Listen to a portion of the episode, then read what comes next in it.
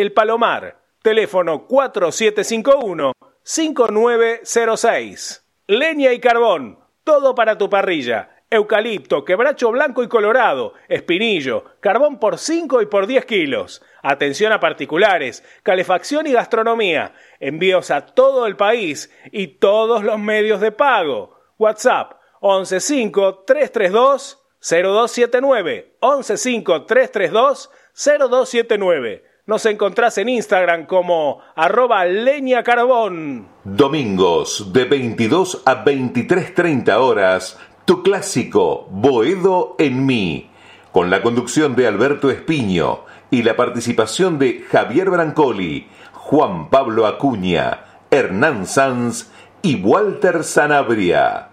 Boedo en mí, por deltamedios.com.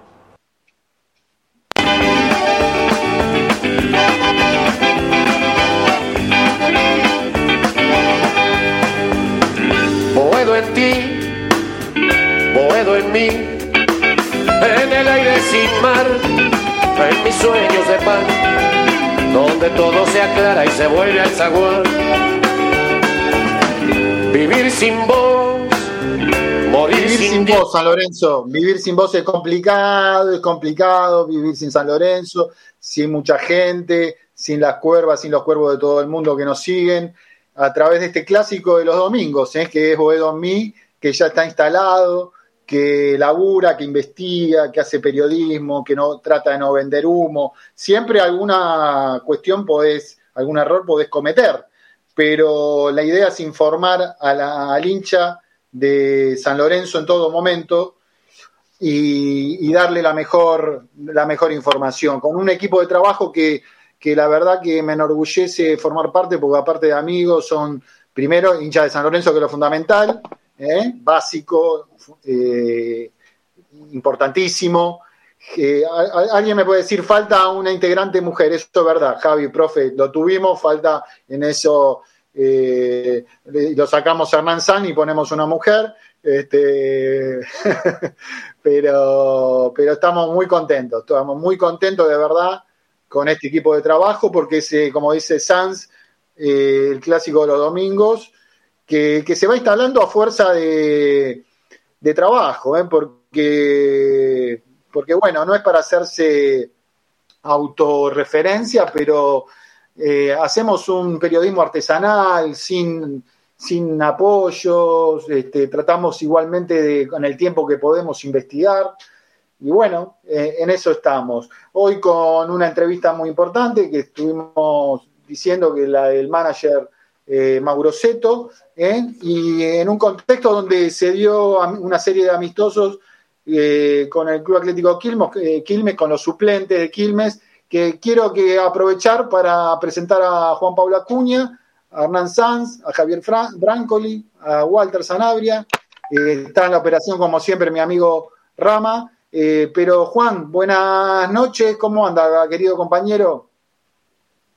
¿Qué tal, Beto? Eh, buenas noches para vos, un saludo para toda la audiencia de Boedo en mí, gran programa de esta noche, saludos a los muchachos también, un placer como cada domingo compartir esta horita y media, horita 45, para hablar de, nuestro querido llamado San Lorenzo Almagro, que arrancó, podríamos decir que ya arrancó esta nueva etapa con fútbol, en la mañana hubo un amistoso con la gente de Quilmes, San Lorenzo ganó, se empiezan a ver algunas cosas, vamos a ir desmenuzando un poquito, me dijeron que hay rendimientos que sorprendieron, hay jugadores que eh, algunos no tenían en cuenta y parece que el técnico quedó bastante conforme y eso es bueno, eso es bueno porque te abre también a, un abanico de posibilidades para armar un primer equipo sabiendo lo que tiene hoy San Lorenzo y el mercado de pases acotado que puede llegar a ser que eso lo vamos a hablar un rato nada más con el invitado, pero la verdad hoy tenemos un muy buen programa.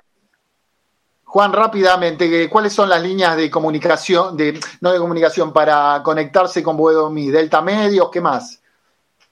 Lo pueden escuchar a través de deltamedios.com, que es la página de internet de la radio. Lo pueden ver en vivo por el Twitter de arroba Boedomi, por el Twitter de San Lorenzo Redes y en YouTube, en el canal de Boedomi, en el canal de San Lorenzo Redes y además lo pueden ver a través de Facebook y Twitch de la gente de San Lorenzo Redes. Por todos lados.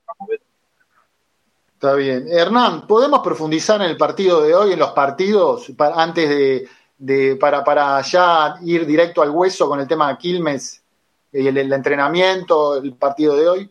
¿Cómo estás, Hernán Sanz? ¿Cómo estás, Beto? Buenas noches. Buenas noches para, para Walter, para Javi, para, para Cuña. y eh, bueno, y toda la gente ¿no? que nos sigue del otro lado en este clásico del domingo. Eh, bueno, eh, dos bloques de 30 minutos, ¿no? Jugaron los titulares hoy contra los suplentes y el resultado fue 4-0. En gol de Ceruti, uno de Ramírez y dos de Ubita Fernández. Eh, el Torito fue el 5 titular junto con Ortigosa. Después vamos a estar repasando la formación. Eh, después, bueno, hubo también otros 30 minutos de los suplentes contra la reserva y luego un partido de 45 minutos también, ¿no? De los suplentes de los suplentes, por decirlo de alguna manera, contra los chicos de la reserva. Eh, una buena prueba para ver muchos jugadores. Creo que Montero tuvo la posibilidad de ver a todos los chicos, ¿no? Los que están en el plantel y algunos incluso chicos de reserva que no están en el plantel y que causaron algunas buenas impresiones, como el chico Ezequiel Herrera, marcador central, o Porto Lapeu, delantero. Eh, pero bueno, vamos a estar desmenuzando un poco el tema de los equipos. Simplemente una prueba, ¿no? Contra suplentes de Quilmes. Pero está bien, ¿no? Creo que Montero tiene la idea europea en este caso, ¿no? De que los primeros partidos preparatorios tienen que ser contra rivales que te permitan incluso hasta por ahí ganar abultadamente, por esto de conseguir confianza y conseguir funcionamiento. Eh, no está bueno un equipo que está en plena pretemporada duro, jugar contra un equipo que, que equipare las fuerzas, porque bueno, pueden venir las lesiones y claramente eh, puede venir alguna derrota abultada que haga que el ánimo del plantel no sea el mejor, así que bueno, creo que la prueba que busca Montero es esta, ¿no? Un equipo al que San Lorenzo le pueda ganar fácil, pero se pueda ver el funcionamiento y se pueda ver la actuación de algunos jugadores. Un saludo a todas las cuervas y cuervos del mundo nuevamente que nos siguen a través de, como dijo mi amigo Juan Pablo Acuña, Delta Medio. Yo me pierdo con este mundo tecnológico, profesor, de tantas posibilidades de redes. A usted le pasa lo mismo, me imagino, pero está más contento con la vuelta y con la hoy de titular el gordo Ortigosa, que me dijeron que agarró la pelotita, la movió, la jugó. ¿Cómo anda? Buenas noches, profe. Muy buenas noches, Beto, compañeros y oyentes de, este lindo programa. Bueno, tengo una ilusión, según lo que dice Hernán, por ahí armamos, si armamos 11 nosotros con Boedo en mí, y si se trata de que nos puedan hacer algunos goles, yo contra Ortigosa juego.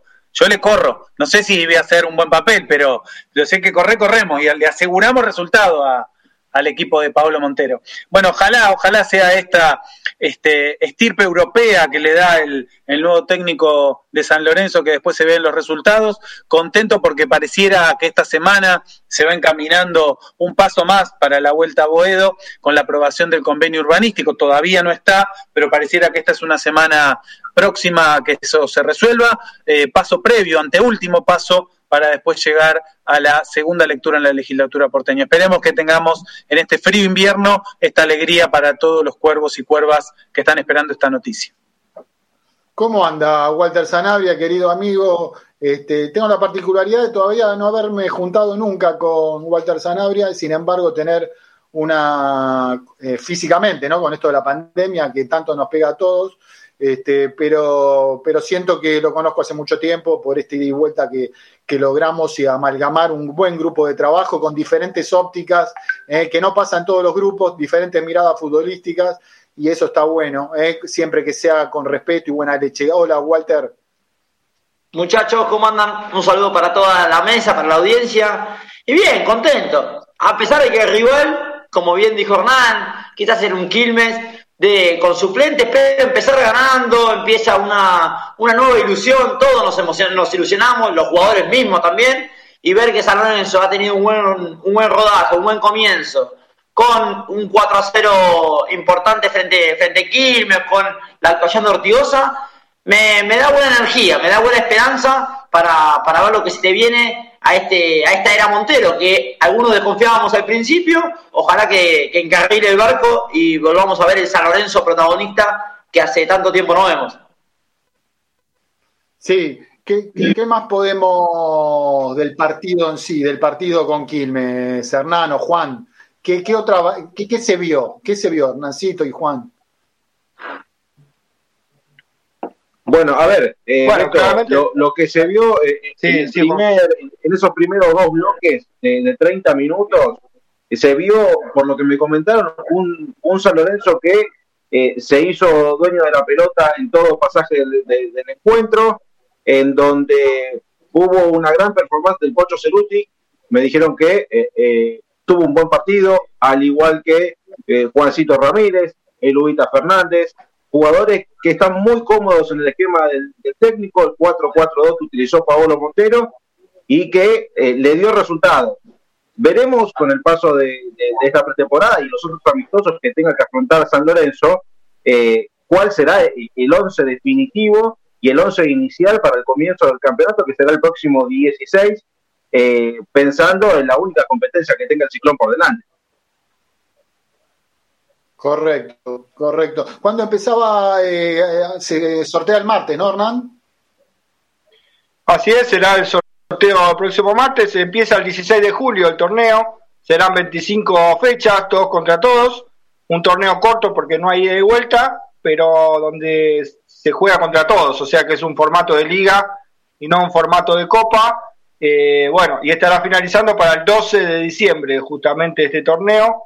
Eh, que bueno, arranca dentro de poquito, nomás el 16 de julio. 16 de julio, ya eh, queda poco tiempo, ¿eh? este, queda poco de tiempo de trabajo. Hoy tenían libre, ¿no, Hernán? Los jugadores y vuelven a... ¿Cómo, cómo es el, el, tema de la pretemporada? ¿Cómo se van manejando? La pretemporada van a continuar en Pilar hasta el 30. Hoy se le dio, bueno, unas horas libres luego de los encuentros, ¿no? Que finalizaron en horas del mediodía eh, mañana de las 9 de la mañana nuevamente se vuelve a trabajar en Pilar y así hasta el día 30. Eh, luego ya el primero eh, empezarán a trabajar nuevamente en Ciudad Deportiva, ¿no? De cara a, las últimas dos semanas de preparación para el comienzo ya del torneo. Sí, correcto. Juan, ¿algo para agregar de la preparación? A ver, ahora cuando hablemos con, con el entrevistado de esta noche, eh, vamos a, preguntarle y que nos confirme a ver si, si hay algún otro, imagino que sí, ¿no? Mínimamente va a tener que tener por delante en estos 15 días dos o tres amistosos más eh, pensando en la, en la preparación, Beto. Así que creo que es eh, ideal para preguntárselo a él. Bueno, hablando de un placer enorme tener, este, él sabe cómo lo trataba de, de, hablarle para que esté en Boedo en mí, ¿eh? Eh, tuvimos una charla allá hace más de un año muy interesante eh, de, sus sueños por, por, por, ser manager, por formar parte del proyecto en San Lorenzo, en momentos donde San Lorenzo estaba complicado y donde sigue con complicaciones. Y, bueno, tenemos al manager de San Lorenzo. Mauro, buenas noches. Todo el equipo de trabajo de Bodon te saluda. Juan Pablo Acuña, Hernán Sanz, el profesor Javier Brancoli, eh, Walter Sanabria, somos muchos. Buenas noches, señor manager, buenas noches, Mauro Seto, ¿cómo estás? ¿Qué tal, Beto? Buenas noches a todos. Bueno, agradecerte porque me imagino estás cansado. Yo, eh, cuando hablábamos antes de que asumiera, que veníamos mensajeándonos algunas veces, este, vos ya sabías lo que se te venía, este, me imagino un arduo trabajo que ya te veo la cara y te veo más cansado que cuando te veía antes y deberás recibir 100 mensajes de representante, de directivo. Te entiendo y por eso te agradezco eh, el habernos, este, el habernos eh, posibilitado la, entrevista de hoy. Y bueno, eh, hoy con, como decían los chicos, una linda jornada con Quilmes, más allá de ser suplentes, los chicos de Quilmes, pero quiero ir directo a, de lleno a lo que, cómo es la primera evaluación de estos días, de estos primeros 20, 30 días de trabajo, Mauro, donde, donde estás planificando, donde estás logrando, a ver, eh, yo alguna pregunta después en el marco de respeto te voy a hacer en, alguna cuestión que me puede parecer no del todo buena, pero vos sabés que es buena noche. Pero quiero saber la primera etapa, cómo estás evaluando este momento de San Lorenzo, que es de, ordenar, ¿no? Donde era la palabra, me acuerdo de, de tu mentor, de Bausa, eh, para que un equipo ande bien, tiene que ser ordenado. Y vos dijiste un tema muy importante, varias entrevistas, tenemos que ordenar esto. Y, quiero tu primera evaluación, cómo, cómo, cómo se está ordenando y de qué manera lo estás haciendo. Quiero, quiero profundizar en ese aspecto, Mauro.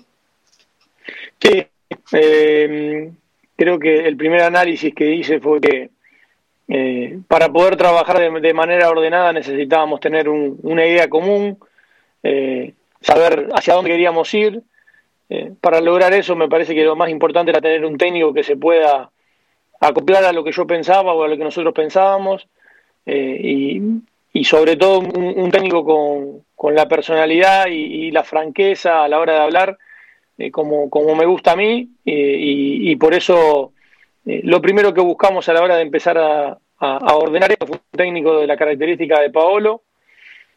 por, por otra parte, con respecto a lo que tenía que ver con un vestuario que, por ahí le, había costado por momentos convivir o por momentos también llevar un, orden en el día a día, me parecía importante tener gente primero que sepa que yo sepa cómo se manejan en el día a día dentro de un vestuario eh, y, que también estén un poco alineados a lo que nosotros pensábamos y bueno, de, ahí un poco la idea de, que vuelva Néstor al club, eh, que, por un lado eh, sabía que nos podía aportar mucho dentro del vestuario y por otro lado también, como ya lo hizo hoy en el primer amistoso, nos podía aportar dentro de la cancha. creo que esas fueron las primeras decisiones importantes eh, para intentar, como, como dijiste vos bien, eh, eh, ordenar un poco la parte futbolística y después estar, estar en el día a día mucho con los jugadores, charlar mucho con ellos, escucharlos, entender los porqué de algunas situaciones, transmitir lo que uno quiere para el día a día. ese es un trabajo por ahí que, que, es más de hormiguita, que se hace todos los días de a poquito, pero que a la larga termina dando sus frutos. Sí, estamos con Mauro Seto ¿eh? Eh, en Boedo en mí. Eh, y, eso no, no, invalidaba porque el tema de un ídolo como el Pipi Romagnoli, que vos lo apreciás, lo querés a nivel personal, pero eso no, no, habla mal de un jugador, de la trayectoria y de lo que puede ser a futuro el Pipi Romagnoli en el club o hacer experiencia. Vos tomaste una decisión como para eso te llamaron, para tomar decisiones, para ordenar el barco, por algo te llamaron porque algo se estaba, no se estaba haciendo bien. Y la decisión de Montero y no de otro técnico, porque también era difícil. Yo te, poniéndote en tus zapatos, cuando se hace lobby, no importa que si vos lo digas o no, pero se hace lobby por un montón de técnicos, es parte del tema, es parte del mundo futbolístico pero vos tomaste la decisión de que sea Pablo Montero por las razones que dijiste recién y quedó, bueno, eh, el Pipi no podía seguir en el club, pero se dieron las explicaciones del caso y bueno, duele, pero en algunos momentos hay que profundizar y hay que tomar decisiones fuertes. A ver, con, respecto a Pipi, creo que era más bien un tema, yo lo, he dicho, un tema más dirigencial que, mío, eh, más que nada porque eh, Pipe antes de, interinato como entrenador, la función que estaba ocupando junto a, Beto y, a Hugo era una función, no digo similar a la que realizo yo, pero sí eh, que tenía por ahí las mismas, los mismos objetivos, si se quiere. Entonces no correspondía, no me correspondía a mí ser quien, quien tome la decisión de, qué hacer con, con ellos. por eso yo de un primer momento lo dije eso. después obviamente que tengo una relación eh, con Pipi muy buena y, que he hablado con él durante este tiempo y que pienso seguir hablando y seguir manteniéndola, obviamente, esa relación. Eh, pero con respecto a lo que a lo que era el futuro de ellos, no, me correspondía a mí tomar la decisión. Y, después con respecto a la elección de un entrenador, eh, uno tiene que, cuando está en un, en un, rol como el mío, uno tiene que estar convencido de las cosas que hace, por qué las hace. y, y en mi cabeza yo tenía bien claro lo que quería eh, al margen de, que, de lo que puede pensar eh, a lo mejor el hincha o lo, que, o lo que se puede escuchar, lo que se puede leer, eh, yo el diagnóstico que tenía interno me hacía, me hacía entender que la persona más adecuada para este momento era Paolo y, bueno, por eso fui claro desde el principio, al margen de que valió muchísimas opciones, que hablé con muchísimos entrenadores, porque me parecía lo más adecuado para el momento escuchar, escuchar muchas voces y, y después sí sacar una conclusión pero entre todas las voces que escuché, la, que, la que me pareció la más adecuada para este momento fue la de Paolo. Sí, sí, sí, evidentemente, evidentemente. Y nosotros lo veníamos diciendo en los programas que, que, una cosa es ser jugador de fútbol y la trayectoria que tiene Paolo Montero a nivel como jugador, que, que, otro, alguien puede decir, bueno, otra cosa es ser técnico y es muy, muy, muy diferente, pero, pero de la trayectoria de Paolo y habiendo hablado con varios jugadores, acá lo dije varias veces y lo repito una vez más, con Carlitos Bueno, que dijo fue el mejor capitán que tuve, y varias situaciones de esta, eh, me parece que, que, que, un poquito respalda lo que se está viendo ahora. Después se verá, como dijo, dijo Paolo, ¿no? Si la pelota entra o no entra, que en el mundo del fútbol es fundamental. Quiero presentar a Juan Pablo Acuña, eh, eh, uno de los integrantes de este equipo de trabajo que cada día se está instalando más los días domingos eh, este programa de radio. Juan Pablo Acuña, todo tuyo el manager. Mauro, ¿cómo te va? Muy buenas noches. Ante todo, gracias por no solo por estar acá, sino por lo que fue tu paso como jugador en San Lorenzo, todo lo que nos diste y haber vuelto a la institución y, mi consulta, Mauro, va por lo que fue la jornada del día de hoy. Jornada amistosa, eh, primera, primer enfrentamiento de este equipo de Pablo Montero ante un rival. ¿Nos podés hacer un resumen, a, tu entender, de lo que fue la jornada de, San Lorenzo en el día de hoy? A ver, eh, desde los resultados, obviamente que fue una jornada positiva. Eh, desde el funcionamiento eh, creo que fue variando en función de los equipos que fue parando el entrenador. Eh, en lo que compete al primer equipo, que fue el que, el que jugó la primera hora contra, contra Quilmes, se vio un equipo con una idea bastante clara por el poco tiempo que lleva el entrenador en el cargo, eh, con, siendo protagonista, teniendo, teniendo el control del balón prácticamente durante los 60 minutos. Eh, logró crear muchas situaciones y, de hecho marcó cuatro goles, los goles fueron eh, varios de ellos lindos goles, bien, bien armadas las jugadas, eh, y, se vio, se, empezó a ver una idea, que es lo que, lo que todo entrenador quiere cuando, cuando comienza una temporada, ¿no? Después, lógicamente, fue un partido que se jugó después de una semana de entrenamiento muy dura, con muchos doble turnos, con, trabajando mucho en lo físico, pero bueno, no, nos quedamos todos conformes. En los partidos sucesivos pudimos ver a los, a los más jóvenes también, que era una de, de las ideas de que puedan jugar todos y que puedan tener minutos todos los, los jugadores que estaban dentro del, plantel realizando la pretemporada. Y bueno, vimos puntos altos y, nos dejaron conformes también el rendimiento general y sobre todo la, mentalidad que está teniendo el grupo, no solamente hoy en, los partidos, sino también a lo largo de toda la pretemporada, donde hay una, una clara intención de trabajar fuerte, una clara intención de, priorizar eh, lo grupal por encima de lo individual y eso nos deja muy tranquilos. Vos viste que en todo equipo de fútbol, de trabajo, periodístico, en cualquier grupo, querido Mauro Seto, tiene que haber un Pichi Mercier, ¿no? Que esté en todo, que esté relevante que esté haciendo un hueco, que esté complementando. Ese es nuestro Hernán Sanz, que está en todos los huecos del equipo de trabajo, metiendo información en las redes, que Mauro Seto está investigando tal jugador, está buscando. Ese es Hernán Sanz, un querido compañero. Buenas noches, Sanz. Pregúntele todo suyo para preguntarle el, querido Mauro Seto. Bueno, antes que nada, buenas noches para Mauro y bueno, el agradecimiento por estar eh, en este domingo, ¿no? Acá con, con Boedomí. Eh, bueno, una pregunta recurrente de la gente, ¿no? En estos días, sobre todo por la actuación de, Peralta Bauer, el, eh, Mariano, ¿no? Que convirtió dos goles y demás. Eh, la renovación, ¿no? De tanto de Mariano, Alejandro Peralta Bauer y el chico Rufino Lucero. queremos saber si hay algún avance con las renovaciones.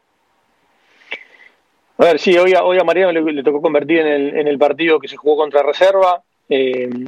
Con respecto a, él y a, bueno, y Agustín, su hermano, eh, la, realidad es que venimos charlando con ellos, con su representante, eh, intentando, eh, no tanto en, la parte económica, sino más bien en, la parte de la relación que tiene que tener el club con los jugadores y demás, ponernos de acuerdo, llegar, llegar a buen puerto. de parte nuestra, como yo lo he dicho desde el primer día, la intención es total de que los chicos puedan continuar. Eh, del mismo modo que con, que con Rufino Lucero, que, que, también estamos intentando hacer todo lo posible para que continúe en el club. Creo que eh, por ahí en ambos casos no pasa tanto por la parte económica como se puede llegar a pensar, sino más bien por eh, porque ellos puedan sentir de parte de parte del club el el interés.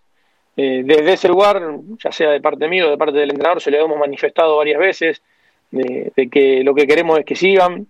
Eh, en, esto de que hemos planteado de, darle lugar a los más jóvenes, y cuando, cuando me refiero a darle lugar a, los más jóvenes, no, me refiero a que haya 11 chicos jugando todos los fines de semana. Eh, creo que, que darle lugar a los jóvenes es que puedan competir, que puedan pelear por un lugar, que realmente se sientan en condiciones de hacerlo y que después el entrenador decida quién está mejor para, para jugar. Eh, creo yo que ese, ese, es uno de nuestros grandes objetivos. Si, si logramos poder de a poco eh, llevarlo a cabo, eh, no tengo ninguna duda que de a poquito vamos a empezar a ver cada vez más jóvenes disputando un lugar por, por cada, cada fin de semana por, la titularidad. y entendemos que la manera de salir de esta situación del club es apostando a eso.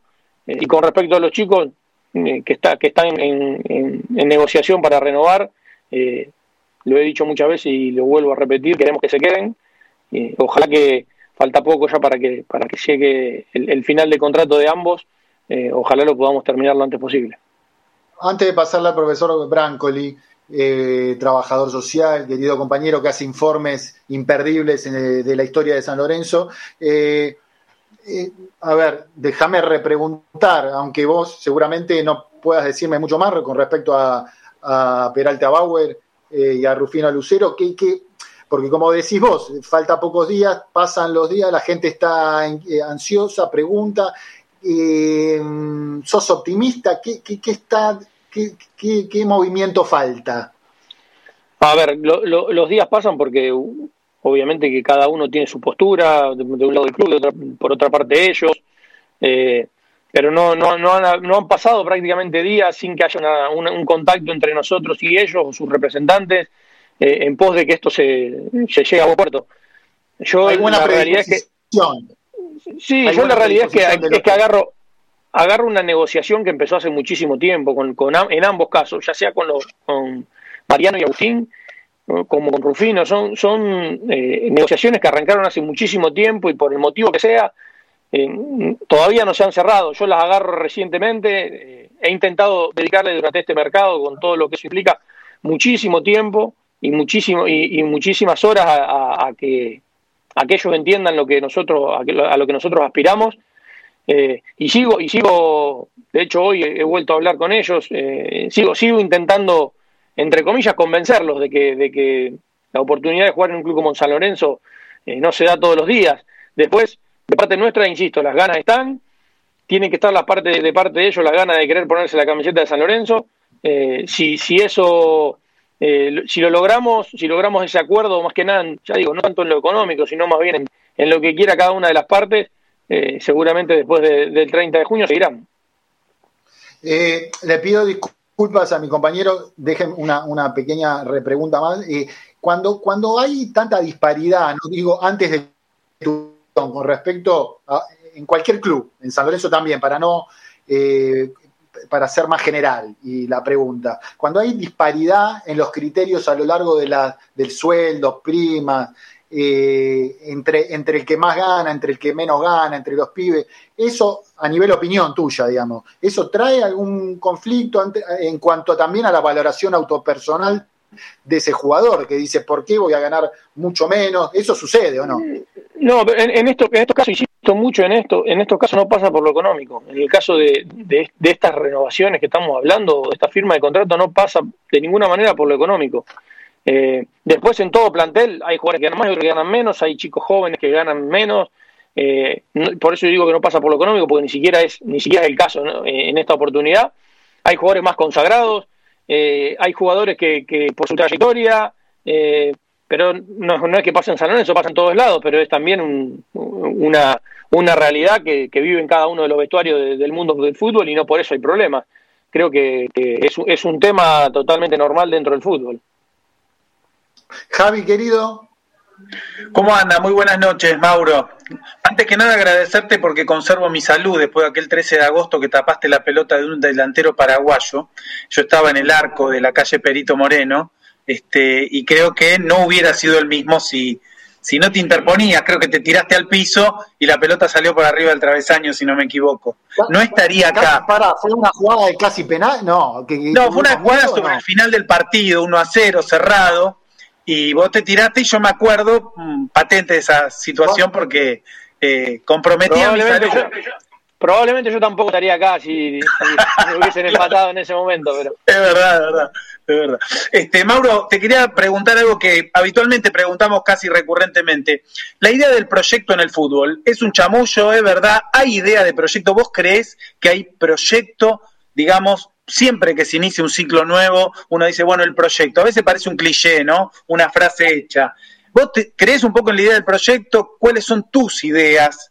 Para el proyecto futbolístico de San Lorenzo. Algo dijiste ya respecto a los pibes, respecto a ordenar el vestuario, pero ¿cuáles son tu idea, tu identidad, la impronta que le querés dar al fútbol de San Lorenzo? A ver, lo primero que, considero es que no existen proyectos eh, si no existe tiempo de trabajo y si no existe paciencia en algún momento de trabajo, y, no hablo de, del hincha en general, sino más bien de, las dirigencias o de, o, de quien pueda conducir un, club. Eh, para, lamentablemente en el mundo del fútbol, y mucho más acá en Argentina, para sostener los proyectos necesitas resultados. Eh, y muchas veces para obtener resultados te desvías un poco de los proyectos. Entonces, es, es, es, muy difícil sostener, es muy difícil sostener una línea donde uno sabe a dónde va eh, y mientras tanto sostiene resultados. Creo que hace falta un poco de todo, eh, de convencimiento de parte de uno, de convencimiento de la gente que trabaja con uno, eh, como siempre en el fútbol, para ganar o para, o para ser protagonista, hace falta un poco de suerte en algunos momentos. Pero yo lo que considero con respecto al proyecto, si, vamos a hablar claramente de San Lorenzo en este momento, es que nos hemos, nos hemos propuesto eh, primero empezar a, achicar un poco el presupuesto, eh, que es algo que, necesita el club. Después, para eso, empezar a priorizar un poco los juveniles eh, por encima de, de, los refuerzos por ahí en masa, como, han llegado en algún momento. Eh, y después, a medida que vaya pasando el tiempo, sí considero yo que desde, el área mía, desde el área de, un trabajo, eh, de un área de scouting y de un trabajo de búsqueda de jugadores a largo plazo, sí el club puede empezar a proyectar otras cosas y, apostar a otras cosas, apostar a traer jugadores jóvenes que después pueda rendir, aclimatarse al club y rendir, eh, sí puede apostar el club a, saber eh, en qué lugar le podemos dar prioridad a las inferiores porque tenemos jugadores ya preparados para que jueguen y cuáles no, con qué, con qué jugadores de experiencia vamos a apuntalar a esos jóvenes. Eh, hay un montón de cosas para proyectar en realidad en el tiempo. lo que pasa que, como lo dije al principio, es una realidad, uno proyecta siempre basándose en resultados. y para tener resultados, a veces lo que uno quiere hacer eh, le, lo tiene que dejar un poquito de lado y, priorizar el, ya y el ahora mismo, eh, y no tanto pensar a futuro. Creo que si encontramos un equilibrio y logramos tener resultados en el mientras tanto, se pueden llevar a cabo proyectos donde el club crezca, eh, crezca desde lo deportivo, pero también crezca de lo económico, y cuando lo deportivo funciona, generalmente lo económico también. pero bueno, son, son, hace falta tiempo. Yo, yo, yo considero que, que la única manera de, de triunfar es con tiempo eh, y para eso eh, necesitamos resultados y lo tengo clarísimo. Está claro. En esta etapa, por lo que decís, eh, primera etapa es más clave es las salidas que la llegada, digamos, ¿no? Y en ese sentido te pregunto qué pasa con Di Santo. Sí, sí, hemos hecho, ya se habrán dado cuenta que hemos hecho mucho hincapié en, en las salidas, ya se han ido varios jugadores, solamente como refuerzo ha llegado Orti, a la pretemporada hemos sumado muchísimos jóvenes, eh, de los 34 que le arrancaron, 21 eran chicos del club. Eh, es, una clara muestra de, a dónde queremos apuntar, más allá de que, como dije, como dije antes, que haya 21 chicos dentro del plantel profesional no quiere decir que los 21 vayan a jugar o que los 21 vayan a triunfar en el club, pero, pero sí nosotros tenemos que empezar a, darle la oportunidad a la mayor cantidad posible. Pero en cuanto a refuerzos será, será muy puntual. Lo que, lo, que, lo que vayamos a traer va a ser realmente porque dentro del club no tengamos esa opción y dentro del club no tengamos ese cambio o, ese jugador. Eh, si no, ante, ante la duda, seguramente nos quedaremos con los chicos que tenemos eh, y apostaremos a que esos chicos de a poco vayan adquiriendo un lugar de mayor importancia dentro del plantel. Walter Sanabria, querido compañero, este, que muchas veces, vos sabés, eh, Mauro, para hacer un programa también es necesitamos hacerlo entretenido, porque la radio, la televisión hay que entretener. Y cuando se arma picante los debates entre Hernán Sanz y Walter Zanabria, que los Romero sí, que titular, suplente, vos no sabés la que se arma en Boedo Dormir, hermano Mauro. Walter Zanabria, eh, todo tuyo el manager. Mauro, ¿cómo estás? Buenas noches. Primero, como dijeron los compañeros, agradecerte por habernos sacado la espina, esa del 2014, la famosa Copa Libertadores, y obviamente por el contacto. Y preguntarte por el mercado de pases, también por el tema de las llegadas. Si ya Montero te dijo algún puesto, se hablaba mucho de un central izquierdo, zurdo, si ya se puede decir algún nombre, o si tenés también un tema, si hay algún jugador intransferible de este plantel. No, a ver, eh, con respecto a llegadas, sí, claramente con la salida de Braguieri eh, creo que, tenemos la necesidad de traer un central en lo posible que sea zurdo, pero si no que pueda jugar por izquierda, eh, que se adapte a jugar en esa posición. Eh, hoy la realidad es que tenemos tres centrales de, que yo considero de, jerarquía dentro del plantel, con el Flaco que tiene mucha, mucha experiencia, y, con Gatoni y Flores, que son dos chicos con, con presente, pero también con mucho futuro, pero en un contexto como el nuestro, donde eh, y sobre todo con la actualidad que se vive, con, con el hecho de, de, la pandemia, del COVID, de poder agarrarse la enfermedad en cualquier momento, eh, eh, es muy riesgoso empezar un, torneo solamente con tres jugadores para, esos puestos tan importantes y por lo tanto creemos y consideramos que hace falta que, llegue uno más. Y, y después, bueno, el, hecho del arco, donde obviamente renovó Torri y, y estamos muy felices con eso, que era uno de los grandes objetivos que teníamos también el de, el de que Sebastián pueda terminar su carrera acá en el club. Eh, pero con la salida de Becci y con la pronta salida seguramente de Monetti, eh, necesitamos también cubrir ese lugar. Tenemos chicos atrás que, eh, que tienen seguramente futuro, pero que para la actualidad por ahí todavía no están preparados para, para el arco de San Lorenzo. Y bueno, necesitamos obviamente también cubrir ese puesto. Vos sabés que en mi limitación intelectual, Mauro, muchas veces, no me quedó claro una cosa. El, tema Braghieri fue más una decisión del jugador, fue eh, que San Lorenzo necesitaba achicar ese, también ese presupuesto, cómo fue mitad y mitad, eh, porque un día parecía que se quedaba, otro día que no, y te hago dos preguntas en una, ¿viste? Como te venden en el colectivo y aprovecho para esto. Eh, en ese sentido, vos sabés que Braguieri, más allá, se le dijo que, está, vino que estaba un poco lento, 34 años, el tipo, y el tipo, por respetuosamente, marcaba una voz, una, una personalidad que aún en momentos difíciles ponía la cara. Y hoy San Lorenzo, más allá de Ortigosa, Torrico, sigue, a mi juicio, este, en los partidos importantes, yo voy a los clásicos en los últimos años, casi todos se perdieron casi todo se perdía. Eso es un índice clave de personalidad. Este, Braguieri te daba esa parte. Sí, lentitud, porque me van a decir en las redes, Beto, habla de la lentitud. Pero, eh, ¿cómo, ¿cómo, fue lo de Braguieri? Y, también cómo, cómo si, el tema de la personalidad no es fácil eh, tenerla en el, mercado, porque se habla de Adoni Fría de 23 años, de, de, Defensa y Justicia, con una gran proyección, 23 años, 23. Lucas Orban de 32, que eso también está, te queríamos preguntar porque que viene en forma irregular, con lesiones, el tema de Juan Rodríguez de defensa.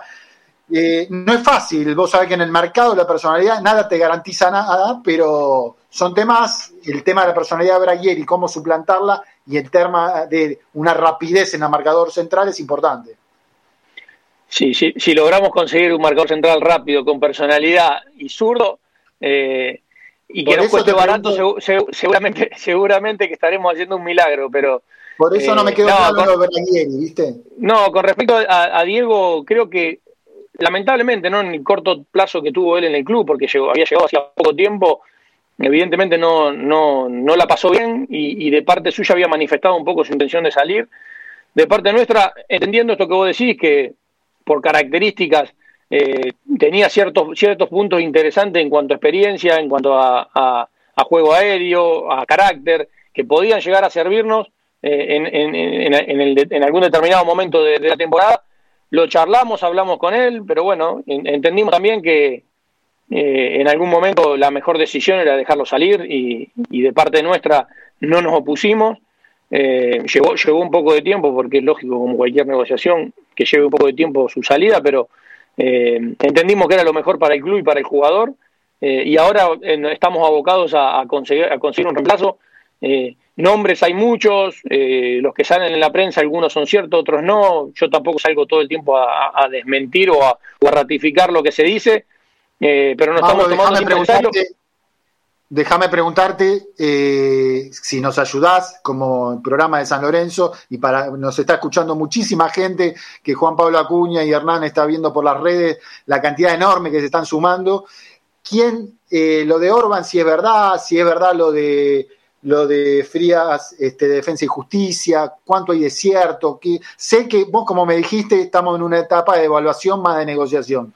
Dentro de esa etapa de evaluación, de evaluación ¿qué nos podés decir? No, que en la etapa de evaluación aparecen muchísimos nombres. Primero que los nombres que nosotros con nuestra propia, con nuestra propia área de scouting eh, tenemos ya vistos.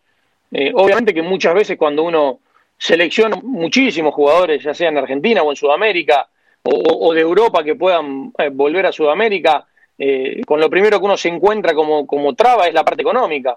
Eh, y es una realidad, tenemos un montón de nombres que nos gustaría traer, pero que son inaccesibles desde lo económico. Entonces, cuando pasa eso, empezás a, empezás a, filtrar un poco y en, y en, ese filtrado aparecen nombres más reales o más, o más potables para, para la actualidad del club. Eh, y después tenemos que tomar la decisión junto al entrenador y junto a la dirigencia de cuál es el nombre por el que realmente comenzamos negociaciones.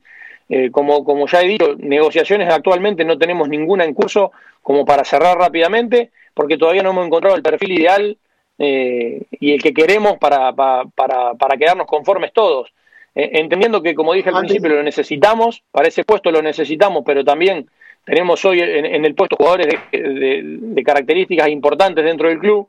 La idea no es tomar una decisión apresurada y tener que arrepentirnos, así que vamos a, seguir analizando opciones y entendiendo lo, lo, que falta para el final de mercado, traeremos la más conveniente. Antes de pasarle a Javi, que te va a preguntar, creo, del 9, este, ¿lo de Frías es cierto? ¿Lo de Orban es cierto? Por lo menos. yo, no, yo, no, yo a mí no me gusta hablar de nombres porque si no nos vamos a cerrar en dos nombres, lo que está nombrando vos, por ejemplo, y, hay mucho más que eso. Entonces, no, no me parece, eh, no me parece lógico ni justo nombrar a jugadores cuando te insisto, la lista es muchísimo más larga eh, y después hay que ver cuáles realmente de todos los que están en la lista uno realmente puede llegar a buscarlos. Eh, ya sea por la parte económica, porque estemos realmente interesados, porque el jugador pueda salir del club donde está. Entonces, las variantes o las variables son muchísimas a la hora de ir a buscar un jugador eh, y, en, ese, en ese análisis estamos hoy en día. Javi, ayúdame a ver, a, ayúdame con el manager, que es un gran, eh, primero, eh, vino a ordenar y está ordenando, y más de uno que decía ahí, ¿te parece que hace falta un manager? Con un buen, viste, en forma canchera, con un buen técnico alcanza. Y ahora algunos de esos están diciendo, bueno, no, la verdad que esto está ordenando, dentro del quilombo, del quilombo que había y que hay, algo te está ordenando. Pero ayúdame a sacarle algo más, Javi, vos que sos profesor. No, el 9, a ver, todos en las redes preguntan la situación de Di Santo, bueno, obviamente por la, por la jerarquía del jugador y porque además en, en principio, no sé cómo lo ves vos, no habría otro jugador con características similares. Por supuesto, sí delanteros, delanteros jóvenes, delanteros rápidos, pero no con las características de ese 9 de área, grandote, goleador, que, estuvo derecho en esta primera parte del año.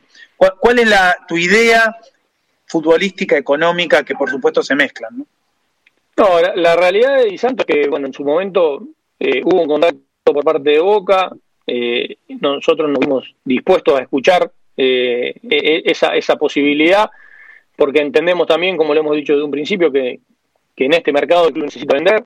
Eh, la posibilidad de que salga Franco era, era real, entendiendo que es un jugador de jerarquía, que por lo cual lo que las charlas que, tuvimos con Boca no fueron, o, las propuestas que pasó Boca no fueron suficientes con respecto a lo que nosotros pensamos del jugador y con respecto a lo que puede valer.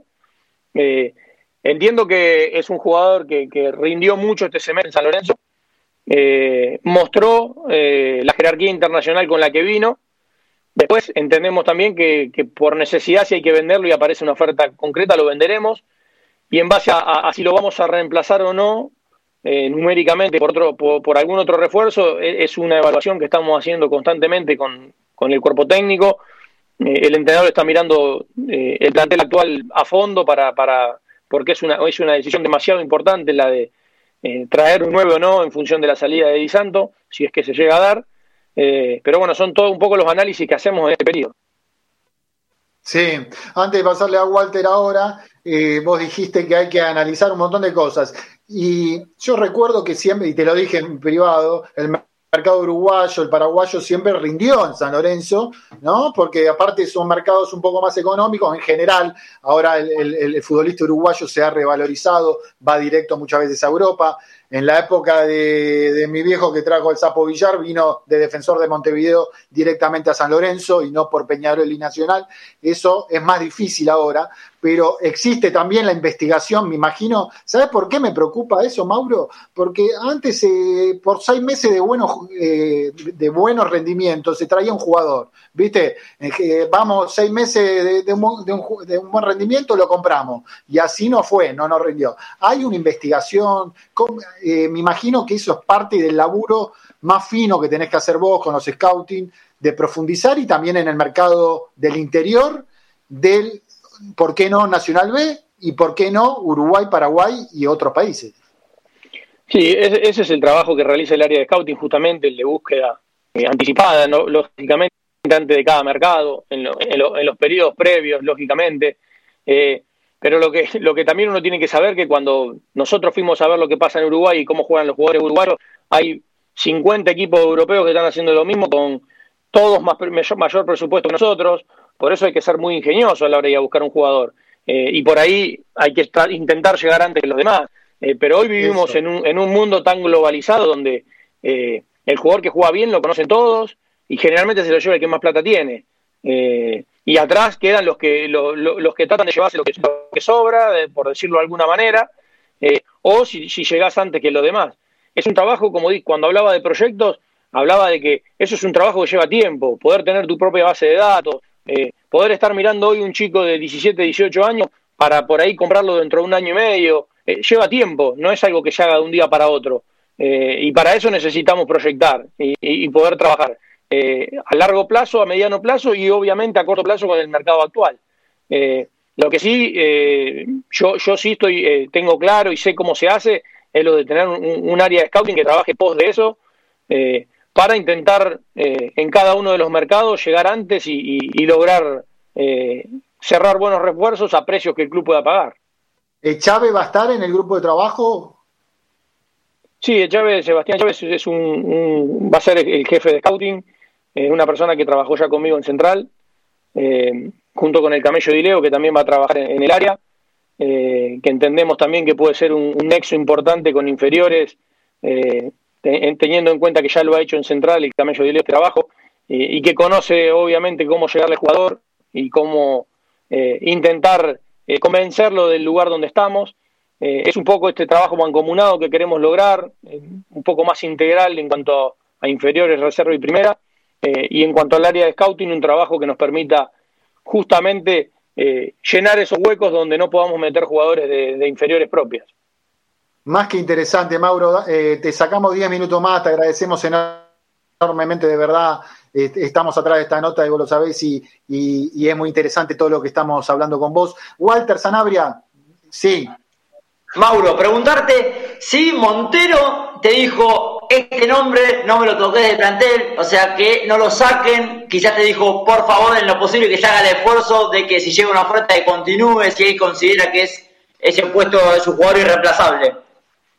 No, no, por ninguno. Entendió, lógicamente, la primera, la primera charla que, tuve yo con él eh, pasó un poco por, por, con, qué, con qué nos podíamos enfrentar en el club, ¿no? Y esto de que eh, el club necesitaba eh, ordenarse desde lo económico y, implicaba lógicamente que pueda llegar a haber ventas dentro del plantel. Eh, cuando le, expliqué la situación lo entendió rápidamente, eh, vino conociendo ya la actualidad del club y sabe que a la hora de, vender, si llega alguna propuesta interesante por cualquier jugador del plantel, el club accederá a escucharla y, si es, y si es conveniente accederá a vender. obviamente sabe que tiene jugadores de jerarquía importante dentro del plantel, pero que hoy en día eh, cualquiera de ellos puede salir por venta. Sí, Hernán, eh, quiero que pregunte, me imagino, no sé si le querés preguntar del Torito Rodríguez. usted pregunte, investigue, hermano, vamos. Bueno, eh, justamente sí, una de las preguntas era sobre el Torito Rodríguez. Y la otra, bueno, justamente el domingo pasado en Boedo Mí en vivo, eh, por medio de un asambleísta, de alguna manera nos tiró el nombre de Lampe, como que hubo un ofrecimiento para el arco. Eh, bueno, yo quería saber qué tan cierta era esa posibilidad y, qué arquero, ¿no? También puede picar en punta, ya que vos nos dijiste antes que la idea también era reforzar eh, el arco por la salida de Becky Monetti. así que bueno, quería saber si hay algún nombre para reforzar el arco y bueno, la salida de Torito Rodríguez y si se va a hacer efectivo o no. Con respecto al, puesto de, arquero, eh, la idea por ahí, bueno, por, referirme al AMPE, en buscar un, perfil un poco más joven, eh, lo, que vamos a intentar buscar eh, es un, perfil que nos permita hoy poder pelear un puesto con Seba, pero también intentar asegurar el arco de, San Lorenzo cuando, cuando Sebastián ya, ya se retire. digamos que ese es el perfil que buscamos, después no es fácil encontrarlo, pero es, a lo que estamos abocando, a alguien un poco más joven. Y con respecto, ya sea al Torito o cualquier otro jugador dentro del plantel, eh, hemos, hemos sido claros en que, en que nuestro objetivo es achicar eh, presupuesto y para achicar presupuesto hay que pensar en, en algunos jugadores que, que, forman parte del equipo que venía jugando el, semestre pasado. Eh, uno cuando en un, en un mercado de pases busca achicar el plantel, rápidamente se pueden identificar cuáles son los jugadores que uno quiere que se vayan, pero el, mercado dura mucho tiempo, no dura los 15 primeros días como quiere el hincha generalmente, y que quiere que se vayan todos rápido. Eh, para eso se falta tiempo muchas veces y nosotros tenemos claro qué jugadores queremos eh, intentar negociar eh, y qué jugadores queremos que se queden dentro del plantel en la medida de lo posible. No difiere mucho de lo que se sabe y de los nombres que se, que se nombran actualmente, pero sí el mercado tiene su tiempo y, muchas veces para un club apurar ese mercado implica perder dinero.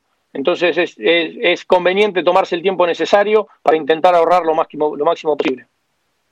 Sí, en eso déjame, soy medio, soy, eh, todos me dicen, soy, medio hincha, ¿eh? pero el rol del periodista es, ¿cómo está el tema eh, en ese contexto de un mercado que falta, de Melano, con respecto si es verdad lo de Newell, y lo del Torito, algo, algo dijiste bastante, pero preguntarte con respecto a Melano y si hay alguna oferta concreta por Rojas o por este por Herrera. No, por ahora, por ahora ofertas no han llegado. Eh, son sondeos o preguntas por, por jugadores que tenemos, sí, lógicamente. Eh, por, por Torito, por Melano, han preguntado clubes de Rosario, han, preguntado de La Plata también, pero eh, la, realidad es que si hubiese llegado propuesta que le cierren a los jugadores y a nosotros, ya, se hubiesen ido. Entonces, evidentemente que si están acá todavía, porque eh, más, más para ellos que para nosotros todavía no llegó el ofrecimiento que, que, que, que, los logre convencer.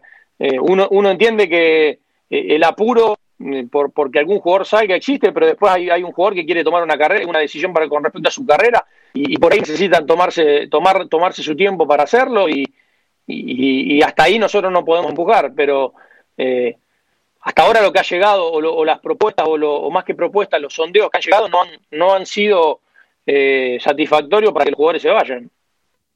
Mauro, eh, hasta ahora y el mundo San Lorenzo, y, y, a mí no me importa si dicen por qué le tira o no el apoyo a Mauro Seto, lo veníamos hablando antes eh, mismo en los programas previos a, la decisión, nosotros creíamos que hacía falta un manager en lo personal y, me parecía que, que, vos, por eh, conocimiento del club, eh, ameritaba. Y eso está bueno y se ve, y la gente del club te conoce, los empleados, no es un dato menor. Ahora yo te voy a hacer una, no una crítica, te quiero preguntar algo concreto de algo que no entendí. De un jugador que me encantaba, que me encanta, y si es que se va, porque parece que se va, eh, jugó poco y no, me costó entender el préstamo de Martegani. Eh, es una, una, debilidad, viste, que todos tenemos en inferiores, me parecía que daba para mucho más, que se podía tener, y el tema de la opción de 250 mil dólares, si es así, que vos sabés que la pregunta es concreta y es de buena predisposición, pero la quiero preguntar. A ver, con, respecto a, Martegani, bueno, todavía no está, no está cerrada la, la, salida suya, pero al margen de que esté o no, eh, una cosa es lo que cree el hincha, una cosa es lo que cree que ha seguido un poco la, la, realidad de algún jugador de inferiores o cómo ha crecido, y otra cosa es la realidad del mercado. La, realidad del mercado, por dar un, ejemplo con Martegani, ¿no? Es un chico que tiene 21 años, que tiene uno o dos partidos solamente en primera división eh, y que no llueven las propuestas para que salga a préstamo. Es una, es una realidad. El chico quiere tener minutos, quiere jugar, porque consideró que, que los técnicos de turno no le, no le, han dado su lugar y ahí yo no, no, no, puedo ni siquiera opinar si está bien o está mal, simplemente es un hecho. Eh, y, pa, y, para eso, para encontrarle un lugar donde jugar, eh, no tenemos 10 opciones, estamos eligiendo una, tenemos una y como el chico quiere jugar, la estamos eligiendo. Insisto, con respecto a si la, la, la, la posibilidad de, de, de opción, la opción de compra es alta o es baja, lo determina un poco la actualidad del jugador y la actualidad del jugador indica que con 21 años no jugó casi en la primera división eh, en el fútbol argentino. Entonces es muy difícil también eh, encontrar algo que deje contento a todo el mundo. Eh, yo entiendo la opinión del hincha, lógicamente, y todos siempre queremos poner la opción más alta posible y siempre queremos eh, hacer el mejor negocio posible para el club, pero después está, una, está la realidad. Y la realidad hoy es esta. Dos preguntas más y te dejamos libre que descanse. Hernán Sanz. Eh, sí, Mauro, bueno, la preocupación de la gente está un poco en el tema de Palestino, ¿no? Y la deuda con Paulo Díaz. La gente quiere saber si San Lorenzo, si no paga sí o sí en estos días, va a poder contar con Ortigosa o los refuerzos. Entendemos que no, que creo que se tiene que hacer efectivo ese pago para que San Lorenzo pueda incorporar jugadores en este mercado. No, no, la, eh, la, la, sanción es recién a partir del mercado siguiente, que sería el mercado de enero, y el club tendría plazo hasta ese mercado para, para pagar y, y, y poder y levantar y levantar, la misma sanción, digo. Eh, ya que en este mercado no, no, nos, no nos influye en nada. Eh, en cuanto a la, la, posibilidad de pago, no, de eso creo que es más dirigencial que, que, que, que en mi persona, pero, pero para tranquilidad del hincha en este mercado no, no nos influiría. Eh, Mauro, dos cosas finales. Eh, vos viste que en el mundo del fútbol y en la vida en general todos desconfiamos de todo, porque muchas veces con justificación, porque en el mundo del fútbol vos sabés, hay cosas que se hicieron mal, se hacen mal, de técnicos, de representantes. Eh, eso existe desde que existió el, el, mundo futbolístico y hoy más con tantos representantes existe. Eh, y el prejuicio. Este, ¿Cómo lidiar? Porque la gente mira con una lupa, ¿no? Eh, si a Orban lo representa Lombilla, que se llevó a uno de los chicos, si el otro lo representa a Montero. Eh, vos te fijás en eso, te preocupa, mirás el mundo de las redes, hay que estar atento o hay que ser lógico, equilibrado y obrar en consecuencia.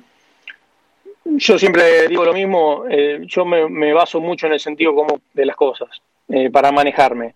Después, eh, no soy loco y entiendo que si alguien en algún momento, por algún motivo, eh, actuó mal en contra del club, eh, intento encontrar los por qué o intento buscar los por qué eh, para saber si no lo van a volver a hacer o si, o, si no van a volver a actuar de, la misma manera.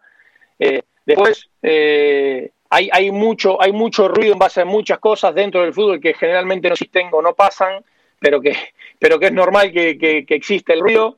Yo en lo personal trabajo muy tranquilo porque sé cómo me manejo, sé cómo manejé en mi primera experiencia eh, como director deportivo. Eh, entonces, eh, llamo a quien tengo que llamar, hablo con quien tengo que hablar y, no, tengo por qué eh, cuidarme de nada porque sé cómo me manejo. a partir de ahí duermo, duermo tranquilo siempre y, y trabajo tranquilo sobre todo, que es lo más importante. No me digas un nombre, eh, a mí siempre me encantaron, es una debilidad mía porque el, el fútbol uruguayo me encanta, me gusta la, eh, esto no le importa a nadie, pero me gusta la muro uruguaya, voy a Uruguay, este, con mi viejo viajábamos a Uruguay todo el tiempo. Bueno, tenemos cuerpo técnico uruguayo entonces. Obvio, obvio, obvio, amigo, este, pero y, y, bueno, el Sapo Villar, muchos me dicen, no, no te hagas autobombo, porque lo hizo mi viejo, trajo Sapo Villar en su momento, eh, Angelito Espiño, y ya no lo tenemos eh, presente físicamente. ¿Hay algún uruguayo que pueda, que, que, que, estemos investigando? No digas el nombre, ¿hay algún uruguayo? Uruguayo hay siempre que estamos investigando, pero también hay paraguayos y argentinos, hay un poco de todo.